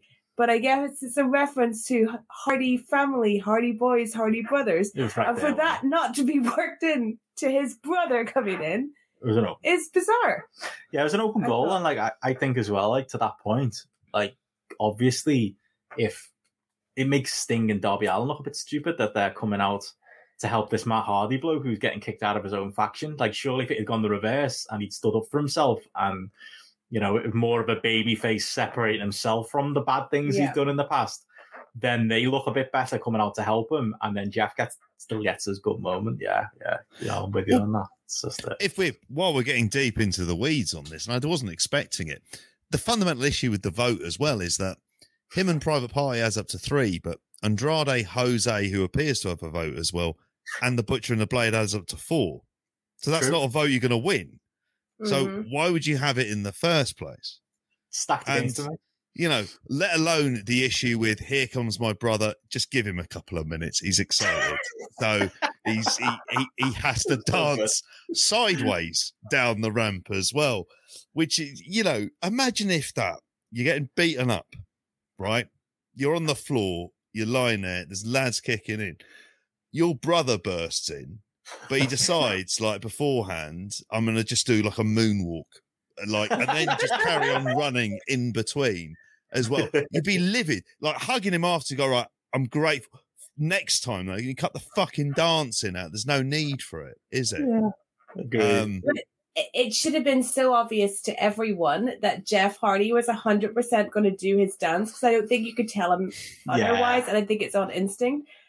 That's another reason why do not do a beatdown angle or Yeah. at least have him come out first and bust a move rather than like just hanging around backstage. He's still the Yeah. third person. Like, was he doing his warm up stretches while Sting and Darby were running past, being like, "Hey guys, I need to bust a move here before I go out. You guys run on. Let me get ready." is he Oh. gonna? Is he gonna do some like? It's interesting him and Sting together as well. By the way, I don't know. Yeah, yeah. Get a re- rematch, re- rematch of that pay per view. I want to say it was Victory Road. one of Mm. those. I don't know why I remember that. Um, but uh, it's, I mean, overall, getting him in is good. And I agree. Like, I mean, the angle for what it was, because there were so many angles on this show, Mm. like, it was the moment of him coming out. And I suppose he gets the reaction that's there. Mm. Ultimately, like, I mean, I think it's it's obviously leading. He's going to have the big multi-man match. It's all very weird. Still, you just kind of going to go look. Why don't you just cut to the chase and get to the Young Bucks match? Because that's the first thing you want to do. You want to do the their match on pay per view, because there's a whole audience who didn't see the the Ring of Honor feud and things like that as well, where you know they never would have seen it, even though they've obviously worked each other a good few times. That's the kind of match and show that like you want to see them do, but instead it does feel like we're going to get a whole series of matches around the bloody Hardy family office. Uh, sorry, the Har, yeah, the Hardys versus the Andrade family office, which I don't know, not even his family. That bloke Jose, who is he? Is he? I'm assuming he's a wrestler. There's Yeah, a lot yeah, of yeah. involvement on a weekly basis. That bloke. just Chavo's replacement, wasn't he? And uh, you know, stuck around. Um, but no, like obviously the big angle there, like you say, it's Jeff and Darby, and they're obviously teasing it. I want to see more of them being, you know, Darby's, you know, both angles on Dynamite and on Rampage kind of acted like a, you know, a, a shocked child whose hero was right in front of him. Yeah, I want to see them presented as equals. I want to build that. That's great. I mean, it's the, you know, the goth kids of the 90 the, the hot topic kids I should stop using goth before she tells me off the I- hot topic kids of the late 90s versus the hot topic kids of uh, of 2022 there's money to be made with that I think the story should be that Darby is a pure goth. Yeah. And he like harbors deep hatred for Jeff Hardy for being a hot topic style person, and that's the feud. Like Darby's like, it was never meant to be mainstream, Jeff. It was never meant to be walls, you know. And Jeff's Get- like, I couldn't help it. I couldn't help it. They were selling fishnets, and Darby's like, no, this is meant to be underground, and that would be a great feud, I think. But that, that, that 18 to 34 goth demographic as well, Steph. You want to always be aiming for them, isn't it? Like, you know, lots Yeah. of Why disposable don't you say- income, particularly want on it moon boots. like when people um offend me and ask me like my like opinions on my chemical romance or something, and I'm like, well, I was literally bullying their fan base. That's my opinion on romance. I want it to turn out that like that Darby Allin's just a complete like pretentious goth dickhead like me, and actually doesn't like Jeff Hardy at all. It's more, That's more about the cure. uh, there you go. Money to be made with uh, with that. Yep. hopefully uh, Tony Khan's listening but uh he steals most of your book on ideas to be fair. Yeah to be honest yeah. Uh, but uh, yeah I was, I was gonna say I suppose um, other than that the other suppose big story point um, from Dynamite JP um, Scorpio breeze past it you know the big headline. Mm. Scorpio Styles, uh, TNT champion, and you know, I want to say it came out of nowhere, but you know, been corrected a little bit by people kind of pointing out that they have protected Scorpio Sky over the last year. You Mhm. know, he does constantly win his matches, but I mean, it still kind of came out of nowhere, didn't it? Like, poor Yeah. Sammy. Um, this is this is you know it is uh, two TNT title runs have kind of been uh, poison chalices, I think, and yeah, Scott. I don't know. It's a Scorpio Sky. Yes, obvi- I, I mean, for whatever reason, Tony's clearly a fan, and like he- like I say, that's shown in the booking and how you know he's been. These moments happen, you know, and being put over put over Jericho. Yes, that did happen, you know, all, all, all way back when, or you know, him winning this belt here. Like it does feel like every now and then Tony Khan goes in that toy box and remembers Scorpio Sky as his favorite toy, and just out of nowhere Yeah. gives him these big wins. Because I don't think if you if you're a better man, you would not be betting on Scorpio Sky in this match. And here we are. I mean, maybe he's the you know it's set up for Wardlow to smash through him and, and win the belt in a, in a few minutes. Although I'm not sure on the the optics of uh, of doing that in the face of uh, you know uh, some criticism of uh, Brock Lesnar's uh, booking in uh, in WWE, Mm. but I don't know which other way this is going. It just seems odd, but also not odd if you you know suppose you look at what's happened with Scorpio Sky seemingly at random, you know, in his in his AEW career. I mean, I don't get it. It, it follows the pattern of the TNT title for Yeah. like a lot of the time, where it just it is quite bizarre at times and changes Mhm. hands a lot, and you just don't expect it, and you think, well, where has this come from? Yeah. I'm probably higher on Scorpio Sky winning because To be again, fair, yeah, you are the high man. Yeah, I am the high man on, on this, and he's someone who, like, if you did this, and I don't trust them to do it, and I don't think they will, but if you gave him a bit of a run, I'd be kind of interested to see what he does with it.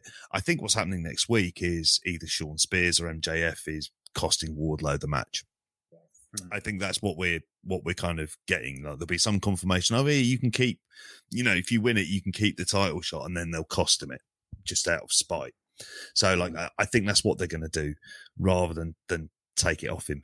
What was weird is it wasn't like on the back of some great match. Like this Yeah. match felt like an elongated angle, really, with Sammy Guevara getting hurt and then kind of like fighting through, but it all dragged for quite a while it to getting to that point, which isn't which I like Scorpio Sky as a Mhm. wrestler. I mean, and you know, forget actually some of the like he was one of the first tag champs as well, wasn't he? Like when they, like when they um they gave it to um oh, what's the name uh, SCU. Daniels. he was- yeah.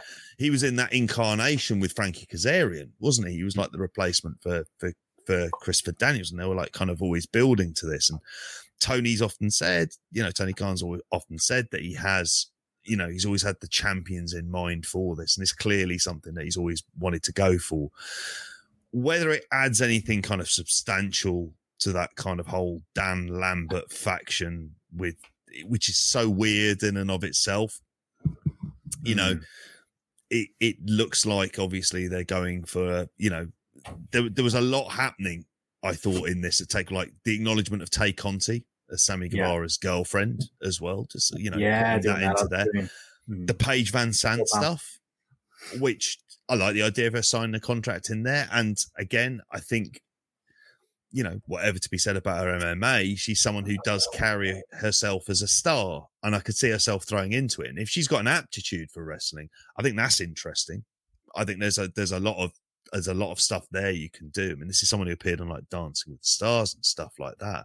So like there is a lot. I mean, it's funny seeing Austin Vanderford because the last time I saw him, he got like pretty heavily beaten by Gegard Mousasi in, in in Dublin as well for like the Bellator middleweight title. So, I, I mean, overall, I don't mind Scorpio Sky winning. It's just that this wasn't the the way to showcase it. In terms of Sammy Guevara, I hope they're looking for him. The direction I'd like to see for him is some upper mid card feuds in there with some like other kind of like heavyweights. Uh, What direction that is, not like an easy thing to go with, like say a Chris Jericho, which they Hmm. may end up doing because of this new faction and, and other stuff like that. It may end up with him and Daniel Garcia, but not something that shows him as like the younger guy. You want to see him in there against those kind of more experienced names. And whatever will be said about the title run, we'll always have that great ladder match and the fucking nutso bumps that he took in there as well. So Yeah, yeah, that's it. And like I say, I think that's to what Steph was saying before, what she said to me privately. Like it is odd, odd that they're telling this story with you know the inner circle, and then you know they should all be better off without Jericho. But you know now Sammy's lost his belt. You know LAX losing the uh, the two tag battle royals. You know back to back. Mm-hmm.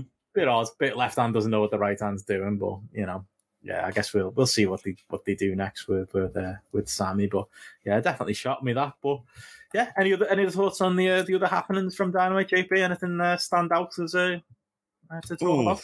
I'm trying to think from Dynamite, not necessarily. I was going to mention something. Or from Rampage, yeah, we can Rampage. get into Rampage too. It was the Swerve Strickland debut. Hmm. And again, my only issue, and it's funny, you I like because if I'm right with Raw, they're generally a lot of matches. They're just also nondescript, meaningless, and over in like three minutes that you don't really notice they're happening. That's the impression I get from someone who reads the results. Well, here you had the kind of opposite effect where it honestly felt like it wasn't even 50 50 at points. It felt like Tony Nese had the majority of this match for like his debut. And I, I like Shane Strickland, and there's the potential there. The crowd kind of know the the tagline. I think he, the way he carries himself across in promos as well, you can see that that's where that WWE experience really comes into play. Um, I just didn't think he felt particularly special in the ring.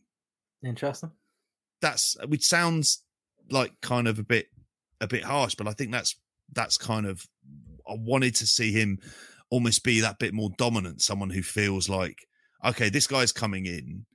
Like he isn't someone as well known as a lot of the recent kind of incomings, but he's on a, like a really high level. Hmm. Tony Nese doesn't really necessarily mean anything, and and what you're ultimately getting is kind of like a what like a 15 minute main event, and yeah, I, I don't know. For me, it's, it sounds funny to complain about. It. It's not like it's a bad wrestling match or anything else like that. It just felt like on like a pre-taped rampage, there should have been something like it. Just it just should have felt that bit more special. Although I like his like act and how he comes out. I think all of that stuff's good. I think the catch, Yeah. the tagline, the catch, um, the catchphrase he uses with the crowd, they've gotten into it immediately, and that works. I'm really into him, and I, you know, as we've talked about this with with AEW, you know, obviously there's the arguments about, you know, oh, they're bringing in too many people, you know, what, all of that. But more, I think more in more depth, that argument, you know, there are positives. Obviously, as we talked about with the Nitro point, you know, how cool was it when it felt like people were debuting on Nitro three times a show, and it was the place to be in wrestling. AEW feels a bit like that you know, right now, we, you know, mm. especially you know, over these last few months, it feels like that everyone wants to be there, everyone wants to be part of it. It's it is a positive in that way.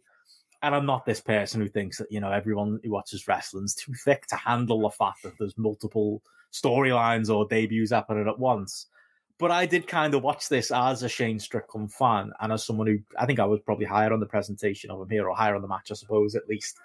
But I did kind of watch it going, I've got the brain space for another, you know, another new character to be introduced to this world. I mean, there's a reason, you know, if Game of Thrones is bringing in new characters, you know, you're not getting, you know, it's it's it's Jay White, you know, Keith Lee, Shane Strickland, these threads. That if Jay White's coming back to that point, all of these different threads of different people who you've now got to now follow. It it is kind of like I, I was watching it going, ah, is an, another one is another one who's got to kind of swim in like a really, you know, busy swimming pool and he's got to keep his head above water and get some focus, you know, like, you know, some people have struggled to, like a, you know, as much as I'm not bothered about it because I can't stand them, but, you know, a Jay Lethal has clearly struggled, you know, to get TV time since he came in. Keith Lee has been used at a level. Um, obviously the jury is still out on him. It's still overwhelmingly positive, I think, with Keith Lee. But that's a that's another new character who's Mm. coming in, who's got to, who's going to need you know TV time and segments and establishing matches to you know to get to get his his ball kind of rolling.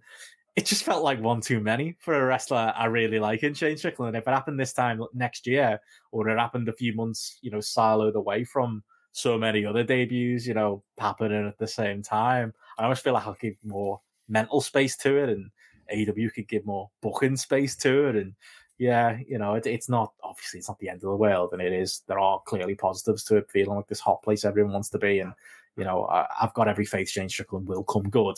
But it just did feel like, oh, another one. Okay, is another establishing main event. Um, is is another guy that uh, we're going to have to spend some time getting to know within the AEW ecosystem. Well, exactly. And I, I'm just looking now at something where you just go through the people they've signed in 2022. Just going to go Mm. through these. are The people who added on Jake Atlas. Mm. Remember? Fucking hell, yeah. He's- he's signed in. Yeah. You've You got, got a graphic. Bro- yeah. Brody King, Deb- Shit, yeah. Danhausen, Keith Yeah. Lees, you already mentioned, AQA, Nick Oh, Wayne. yeah. Obviously, I mean he's not going to be Buddy Matthews. Mm. Obviously, we've we've we've had come into the mix. Um, we've got uh yeah, Swerve Strickland as well, and then we've got William Regal and Jeff Hardy, and some of these, and Paige VanZant. Jesus Christ, like, and that's only you know we're talking the first really sort of two and a half months of the year, And and I people like suppose Cesaro. it was to happen. I'm trying to think of like TV show equivalent. I suppose you know Game of Thrones starts a new season. You might go to get a new place. Yeah, three or four. You know, a new new place for three or four new threads. I mean that that, is, that so there is you know maybe Like that the Vale, yeah. Oh god, that went well. the one with that, yeah, the breastfeeding, the one who- woman who breastfeeded Forgot about that very quickly. teenage That- kid and that was fucking the Tony. hole. that was the Tony Nese of AW or the Jay Lethal of, uh, of AW debut. Um, it is, isn't it? yeah, but uh, I mean, at the same time, no, and some, you know, it was kind of said in the, the chat before. Again, to give balance, the positive is Mm. I'll roar after WrestleMania. The Dynamite feel this week, you know, Rampage to a lesser extent because Rampage is Rampage at this point, and it kind of is what it is. It was Mikey who said it, you know, it did feel like a reset Dynamite after the pay per view. You know what WWE used to do after WrestleMania. It does feel kind of like that period if that is what we're going through and it's not just going to constantly be this, I suppose there's, uh, you know, that positive. It did feel, you know, for its faults, Dynamite was fucking exciting, wasn't it? You know, Yeah. some of the timing issues and some of the, the rush job they had to do on some of it. Like, I tell you what, you weren't bored. There was a, a million things, you know, to, to, to kind of wrap your brain around, you know, for, for better or worse. Oh yeah, absolutely. And I think ultimately, if you if you want to know the strength of it, look at the stuff they set up for next week. Hmm. So you've got like Britt Baker and Thunder Rosa in that cage match in her Oh, hometown, God, yeah. San Antonio. So that looks like it's going to be there. And we we saw the build to that. You got the Wardlow TNT match um, there as well. There's something else going on next week. I want to say there's another title match even, which they they're doing the thing now where they're actually like kind of, and this is the thing about having a roster this size. They can have these kind of matches on TV, and it still doesn't feel like they're kind of over egging particular combinations. I mean, you could argue this with Britt Baker, Thunder Rosa, but this is the conclusion of it. Yeah. I think this is Thunder Rosa winning in a steel cage, which is the way of predicting protecting Britt Baker. And you can have all manner of kind of Mercedes Martinez stopping Jamie Hayter and Rebel from getting involved. It kind of shit writes itself, really. Hmm. But they are like it did have that raw after WrestleMania feel. Yeah. And so it should do. Because that, if you're only doing four pay per views a year and you're looking to, to kind of do your storylines, you what the reward for the person who buys the pay per view is ultimately that you feel like you're seeing a definitive end to storylines and the beginning of new exciting storylines. But ultimately, there's that kind of there is that element of finality Yeah. um, that's there. So it should be like this. I mean, you could argue a lot of it's drastic, and as we said earlier on, you could put some of it onto Rampage. But I mean, overall, it's exciting. Which three hour Raw, I don't know how you stayed awake. That's again, come back to it. The, the miracle you didn't fall asleep. yeah, Steph said there she didn't, but I'm honest. Well, wise. yeah, they, they um, you know, Rampage. I, I, I'm I'm not going to complain about Rampage anymore. I haven't sat through a Raw. You know, even next week's Rampage that's that's on at like with the clock change. I think it's like half three in the morning. It would be half four Hmm. if uh, the Americans' clocks hadn't changed. So small mercies, but you know, I'm not going to complain about Rampage anymore. You know, I I, I think we've got to recognize at this point Rampage is what it is. We watch it every week because we're podcasters who cover AW. I think we've got to remember that that like you know you don't actually have to watch it, and maybe that's a positive maybe you know to counter you know what Liam said earlier about maybe more stuff should happen on Rampage. Maybe it shouldn't. Maybe we shouldn't have to. Maybe that ten o'clock on Friday night, the people watch it. It's a nice little bonus AW hour if you want it, and if you don't bother, you don't miss much. Maybe that is the happy medium. I know there's sycophants like us that feel like we have to watch it for either professional purposes or Hmm. you know just because you know we're wrestling fans who try to watch as, as much content as we can. Maybe we all have got to kind of draw a line under that conversation when it's drawing the five hundred thousands, and it is what it is, and it is you know like you say not a major angle show anymore. Yeah, maybe that's just that's Rampage at this point. And It's you not, thoughts, Rampage? it's not important, but it's not offensive. Yeah, there you go. Yeah, Like Rampage. and, But, uh, go and it's cost effective. Just because they're taping it there the same night, so it's cost effective as well as a piece of TV. Yeah, yeah, there you go. But yeah, like, uh, again, exciting times in AEW right Mm. now. Yeah, nice way to uh, to build us into uh, into next week's Dynamite. But uh, yeah, any other thoughts on uh, AEW before we take a, a quick tour around the uh, the other stuff we've uh, been watching, JP? Can't think of any other stuff at the minute. I think we've we've Mhm. gone through most of it, haven't we? Yeah, that's that's the major stuff. But yeah, I suppose uh, we've all we've both uh, been watching uh, a few different things, haven't we? Um, as far as Mm. uh, other content, you know. I've said all I need to say about Raw. Um, but what else have you watched this week, mate, that you wanted to, uh, I- to chat about? I, mean, and I won't spend kind of like forever on these because I'm not Gareth and I can't do the breakdown match by match analysis. That's that's my failing on there. But I did Both catch up on. two and a half hours even without Gareth. So Well, that's it, isn't it? Yeah, that's we we can't we can never lose that. Um, but I had a watch of a few matches from the New Japan Cup, like just individual matches. Um, that was on there. I mean, of of which one of them, the, the most recent one, the ones I saw was Hiromu versus Minoru Suzuki. Hmm. Yeah, Hiromu. There's someone who'd be exciting in the uh, in the heavyweight mix. Add a bit of juice. That's my big kind of takeaway from that. Effectively, this match is a chop bat- battle. It's like a chop marathon. Yeah, there's Daryl. Well, I kind of come away from this like where this match felt like it was very much the Hiromu living with an established senior like shit kicker of a heavyweight, and he did. I mean, ultimately, he ends up getting it with a with a um effectively a kind of like roll up win.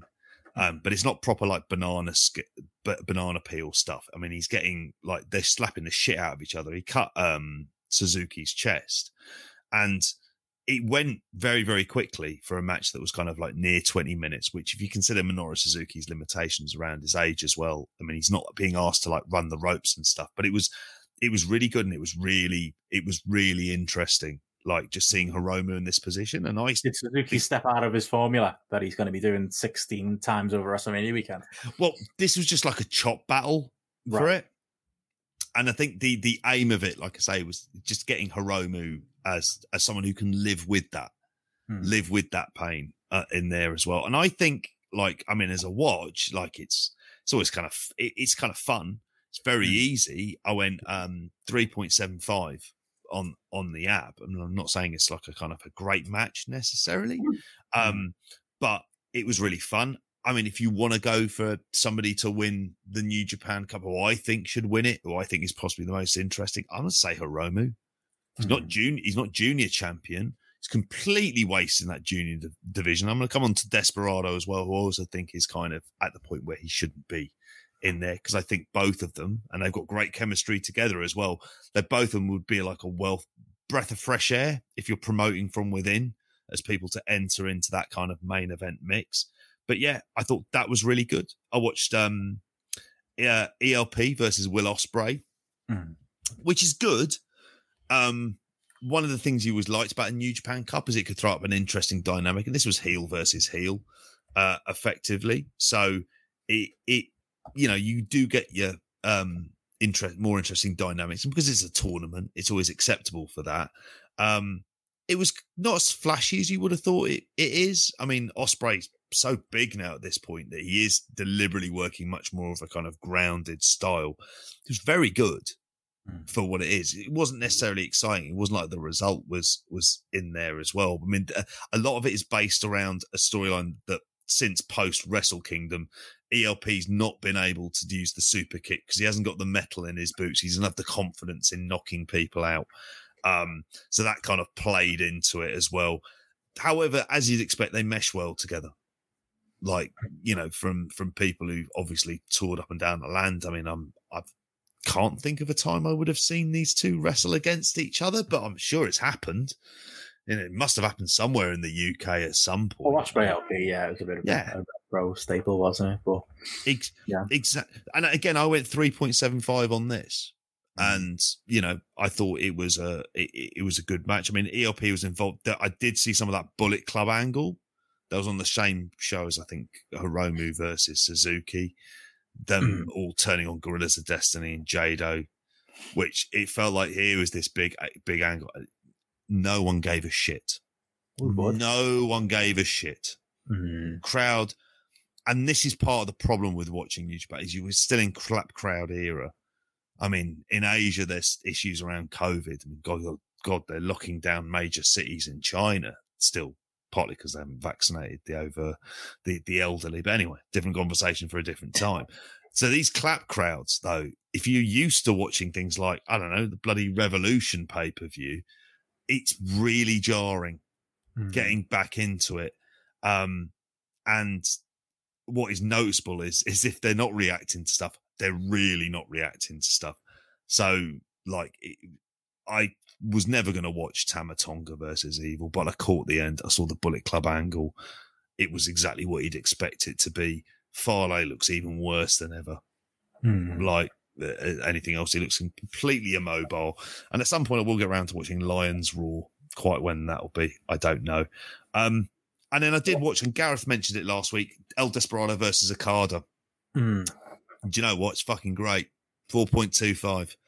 Like really, really good, solid match. Um, I say good, solid match. Really good. Just mesh well together. Desperado also should be a heavyweight. He's got a heavyweight kind of build. He's someone who feels like he fits into it. He's a very, I mean, say underrated wrestler. I think a lot more people are a lot more appreciative of him. But as mm. Charlton said on commentary, he wasn't meant to be falling into this kind of role as junior champion. He was there kind of because Hiromu got injured, and he's been great, like predictably. Um, and now um, it, it's you know in terms of him and Okada, they again meshed really well.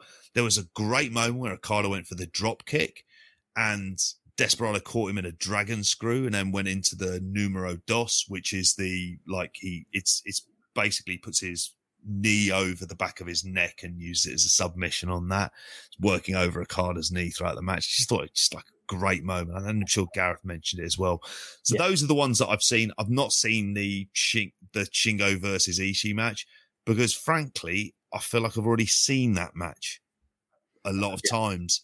And I know it's a four, four, on, four point four on the app, but it's like, yeah, but the problem is I've already seen it. Yeah. Yeah. Well, I was going to say where the real Bullet Club stuff is happening, mate. I'm uh-huh. hoping you've watched some of this. I've been watching some. Imp- we've we've been watching some Impact Wrestling, um, where the real um, where the re- the real consequences to this Bullet Club uh, story are, uh, are taking place. Did you manage? Because speaking of matches, Gareth um, raved about from last week. Have you seen mm. that uh, Alex Shelley Jay White match yet? I haven't, but I know it's on New Japan World. Is it? Oh, yeah. I, I, didn't know that. Well, yeah, that would have made it easier to watch. To be honest, um, you know, had to pull a, a favor in with our, our old fans at, at, Watch Wrestling to get this one up. Um, but no, like to echo, like you know, uh, Gareth. Did you ask that. the permission of their families then? In that case, before you watch this match.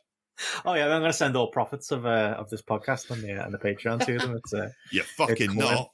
Um, not my say so.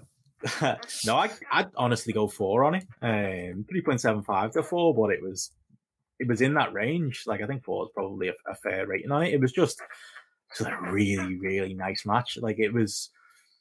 Shelley is so good, like just so crisp and clean and every, everything that he does. It was a different match for Jay White in that you know it was more like you know student teacher kind of thing, and Jay White almost using the match to try and show off that you know that the rest that he's become was kind of the story that, that, that he did there. But it was just so so silky smooth the match itself. Like just every little counter every little moment in there like it was just it was wonderful. Like he did a lot of building around um the uh, the, the shell shock and the uh, the switchblade uh, is it the switch Blade Runner, yeah. They kept calling it the Blade Runner when uh, when Shelley was going for it. No, Shell Shock. He invented the move. Come on, it wasn't Bray Wyatt. Um, well, it wasn't Jay White either. But that's where Jay got the move from, you know, and that, that was the story here. But as far as like a, you know, a veteran, you know, kind of teacher versus, you know, his, his pupil who's now become something altogether different, really, really good match.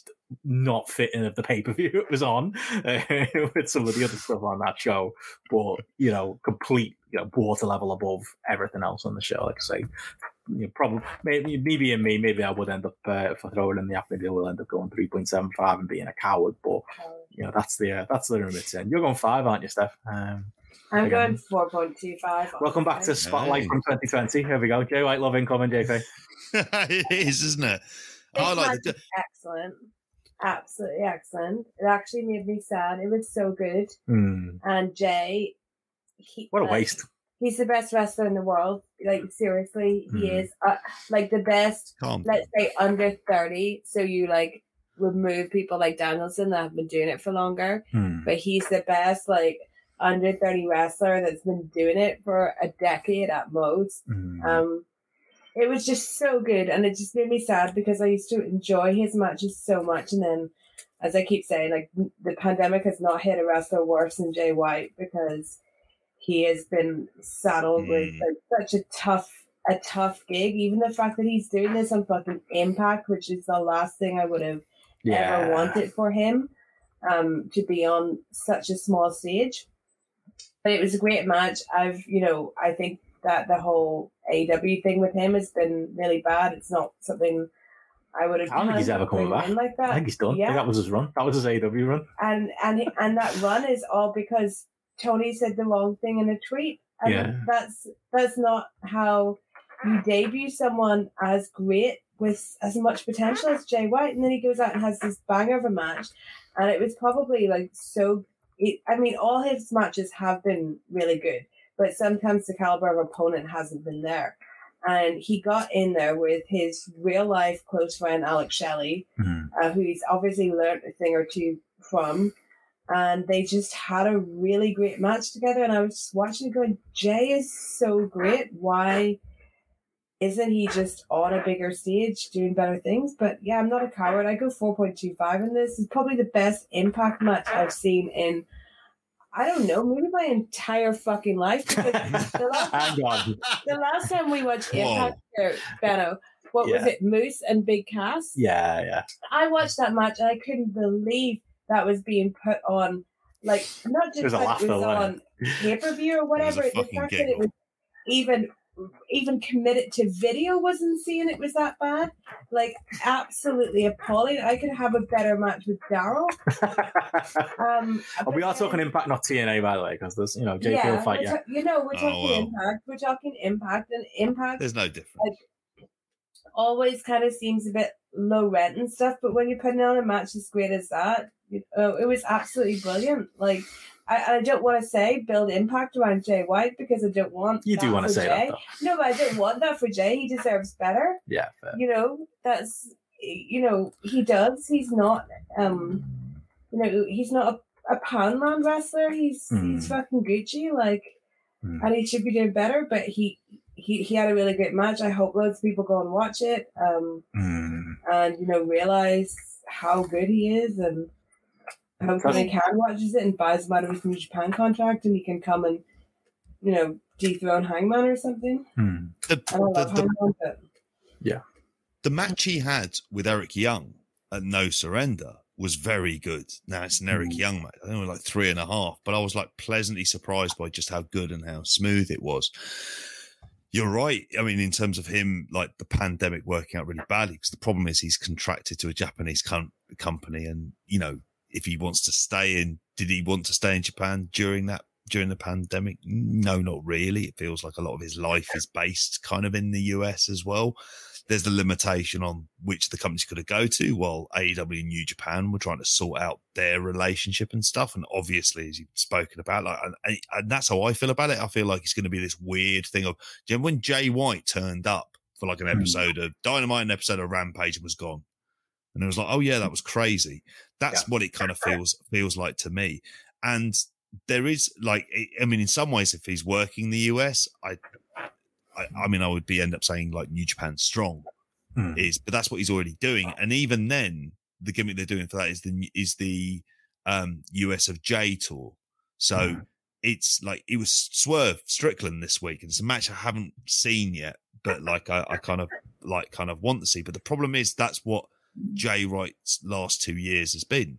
Yeah. It's been individual matches against people where you kind of think, yeah, this could be good, but that person isn't a star. We've been presented Jay White as a 1B, 1C type figure within kind of like New Japan itself and somebody who's immediately going to come in as a credible threat to the to the um world heavyweight title as I'm saying that through gritted teeth.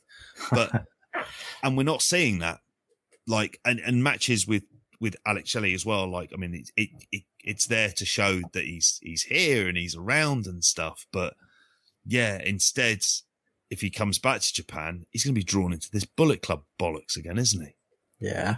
But even putting him the the way they put him on Rampage and they hyped up his credentials, like Grand Slam champion and everything. Yeah. And I, I would just Jericho be- didn't know what that meant. if I was someone that had never watched New Japan, Yeah. my immediate thought would be like, well, if he's achieved the highest heights you can in New Japan, why is he wrestling Trent? Yeah, like that yeah. must be a, a much lower, you know, company, and it, it's just sad. It's it's sad. Free J hashtag Free J White.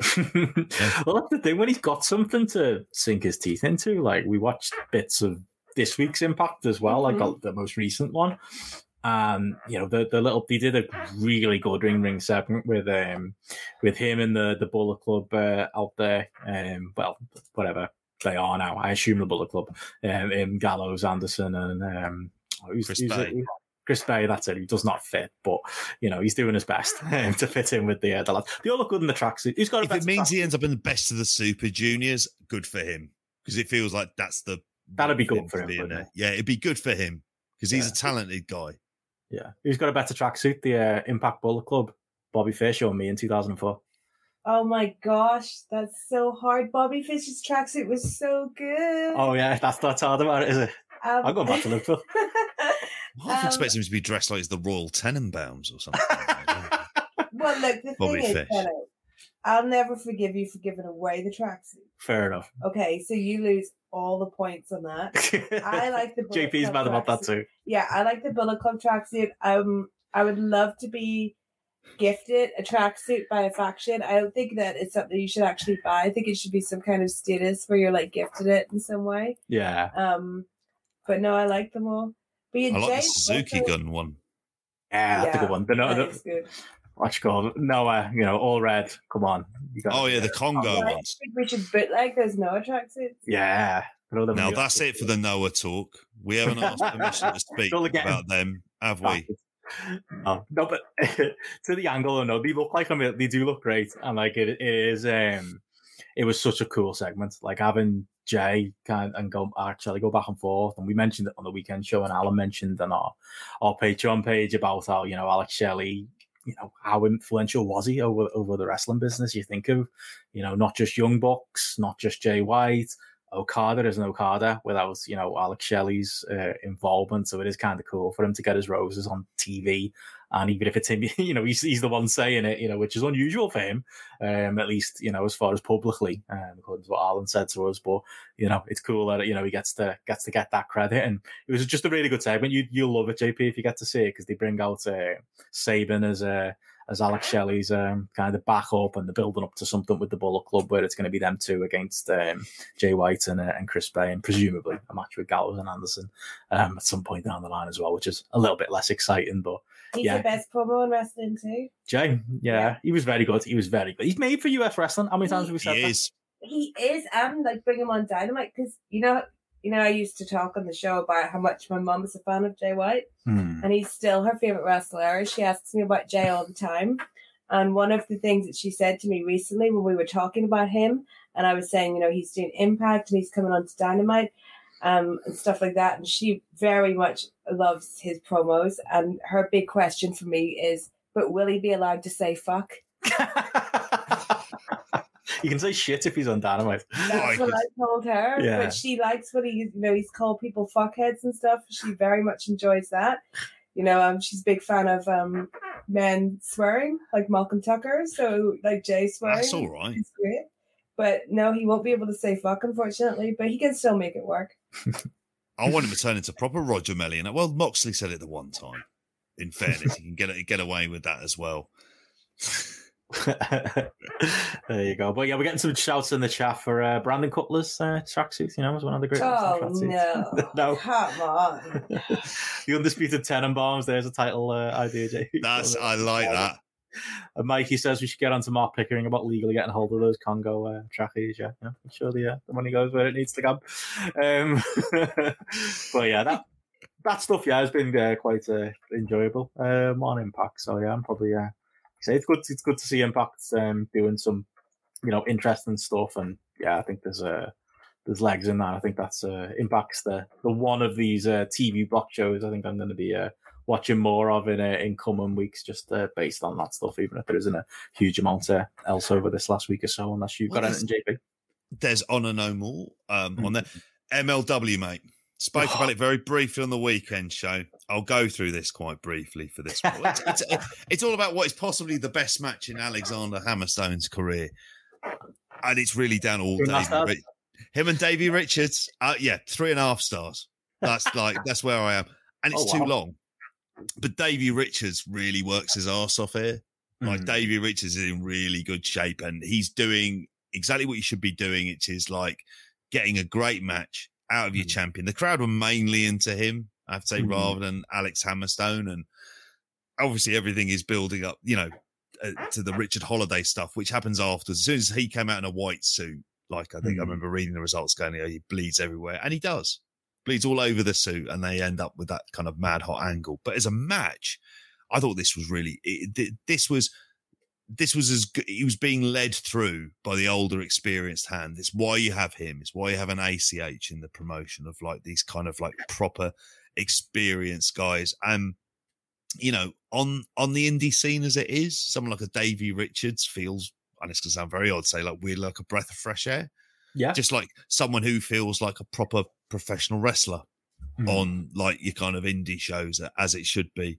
Um, and they've got their mad open door policy. So, you know, he's going to come in and, and that's his job to put him off.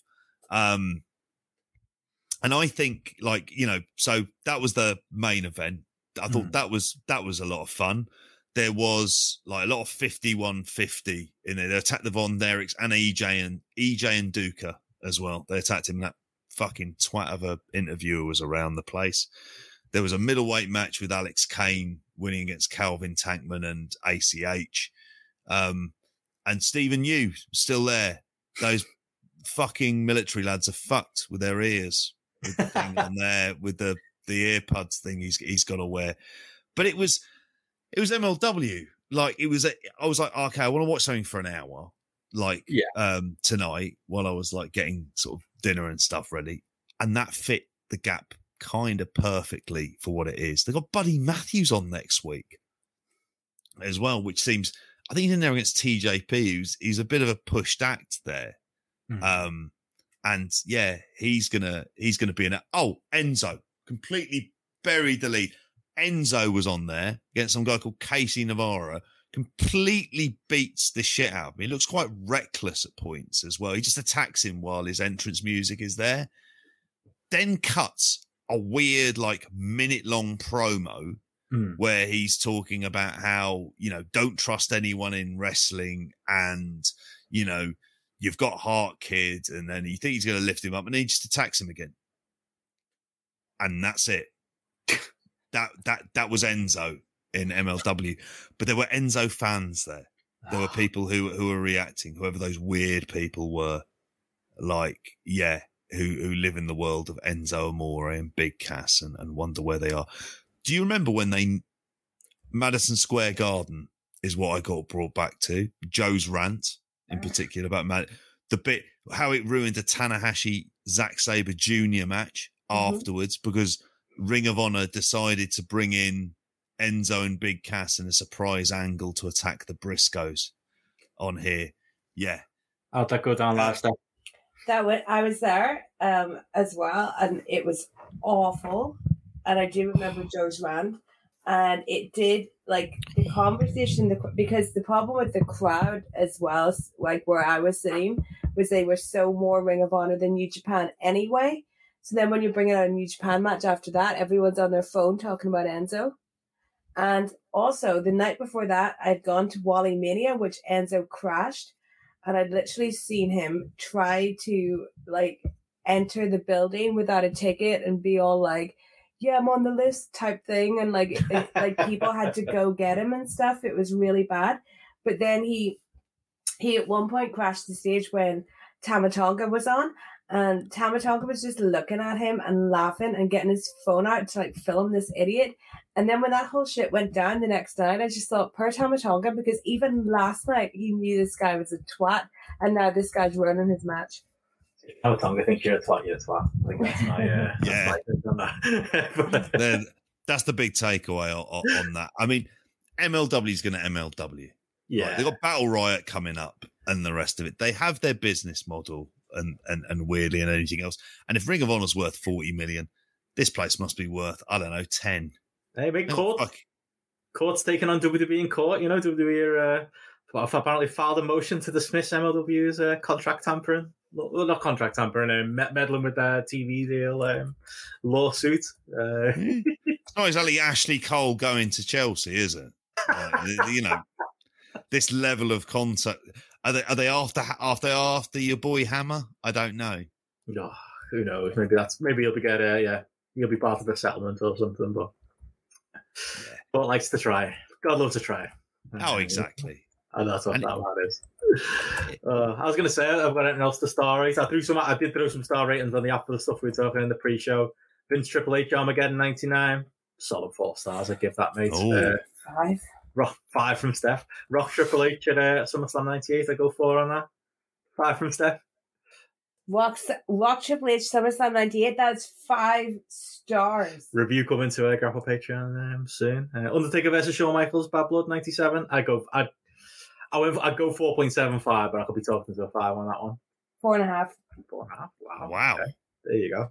We also watched Age in the Cage, JP. That that didn't go down quite as well. Um, also, Oh, Eddie Guerrero versus JBL in the bull rope match. Yeah, wasn't uh, wasn't great. I thought it was the one where Eddie used the gusher. It turned out not to be. So. oh, it wasn't. That's what I thought it was. I was like, all right, well, at least That's that. good. No, That's memorable. Genuinely, really good. Um, yeah. I was that was horrible. I I was like, oh my god, yeah, that's proper Muto scale stuff.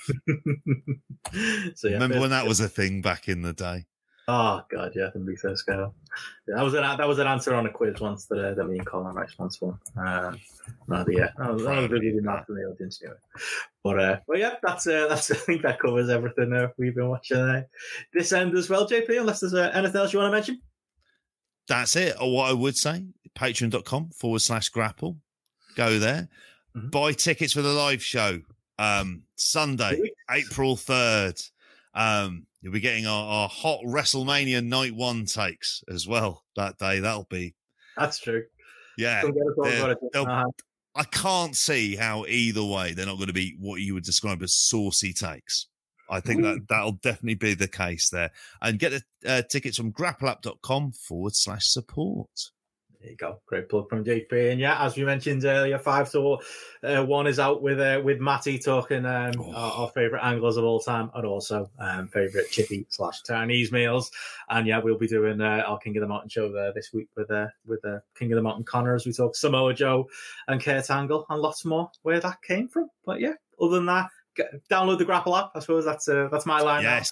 Um, get you get those ratings in. If you disagree with some of those uh, star ratings we were throwing in for some classic matches, there, you know, have, have your voice heard, and yeah, all that good stuff. But other than that, you can catch me and JP again next Monday. Might have a guest night with JP, but should we wait on uh, Yes. until see how the weekend goes? Yeah, I. I might be doing a, a review of something that I didn't think I'd end up seeing again. No. But there we Okay. go. Just to throw that teaser into the for you. mix as well. Yeah. There's a teaser for you. Yeah, possibly. Yeah, I guess. There, Steph. Any plugs later? Um, yeah, you know, follow me on Twitter and all that. Subscribe to my YouTube. Uh, sorry for the How many followers you got run-ins. now? Unbelievable. Um, I'm just a loudmouth, so sorry, guys. All right. Unofficial guest. Yeah, but hopefully I'll be invited back to do something with Maddie for sure. Yes, we're gonna. Yes. set all those. a, a man that knows what he's talking about when it comes to the Undertaker. Wow. I don't know if we can be on this fucking. We're gonna have a dog's life for that We're, podcast. we're, we're just going to be getting a bollocking for two hours, basically, aren't we? Oh. You Sorry, were wrong, got one from and this is why. I'll do that somewhere safe on neutral ground. Um, but uh, uh, yeah, follow on Twitter at Stephanie M Chasing. That's the one. Thank you. There you go. nice one. So yeah, cheers all for tuning in. Thank you, patrons, for tuning in live. We will catch you all again next Monday. Cheers all. Bye.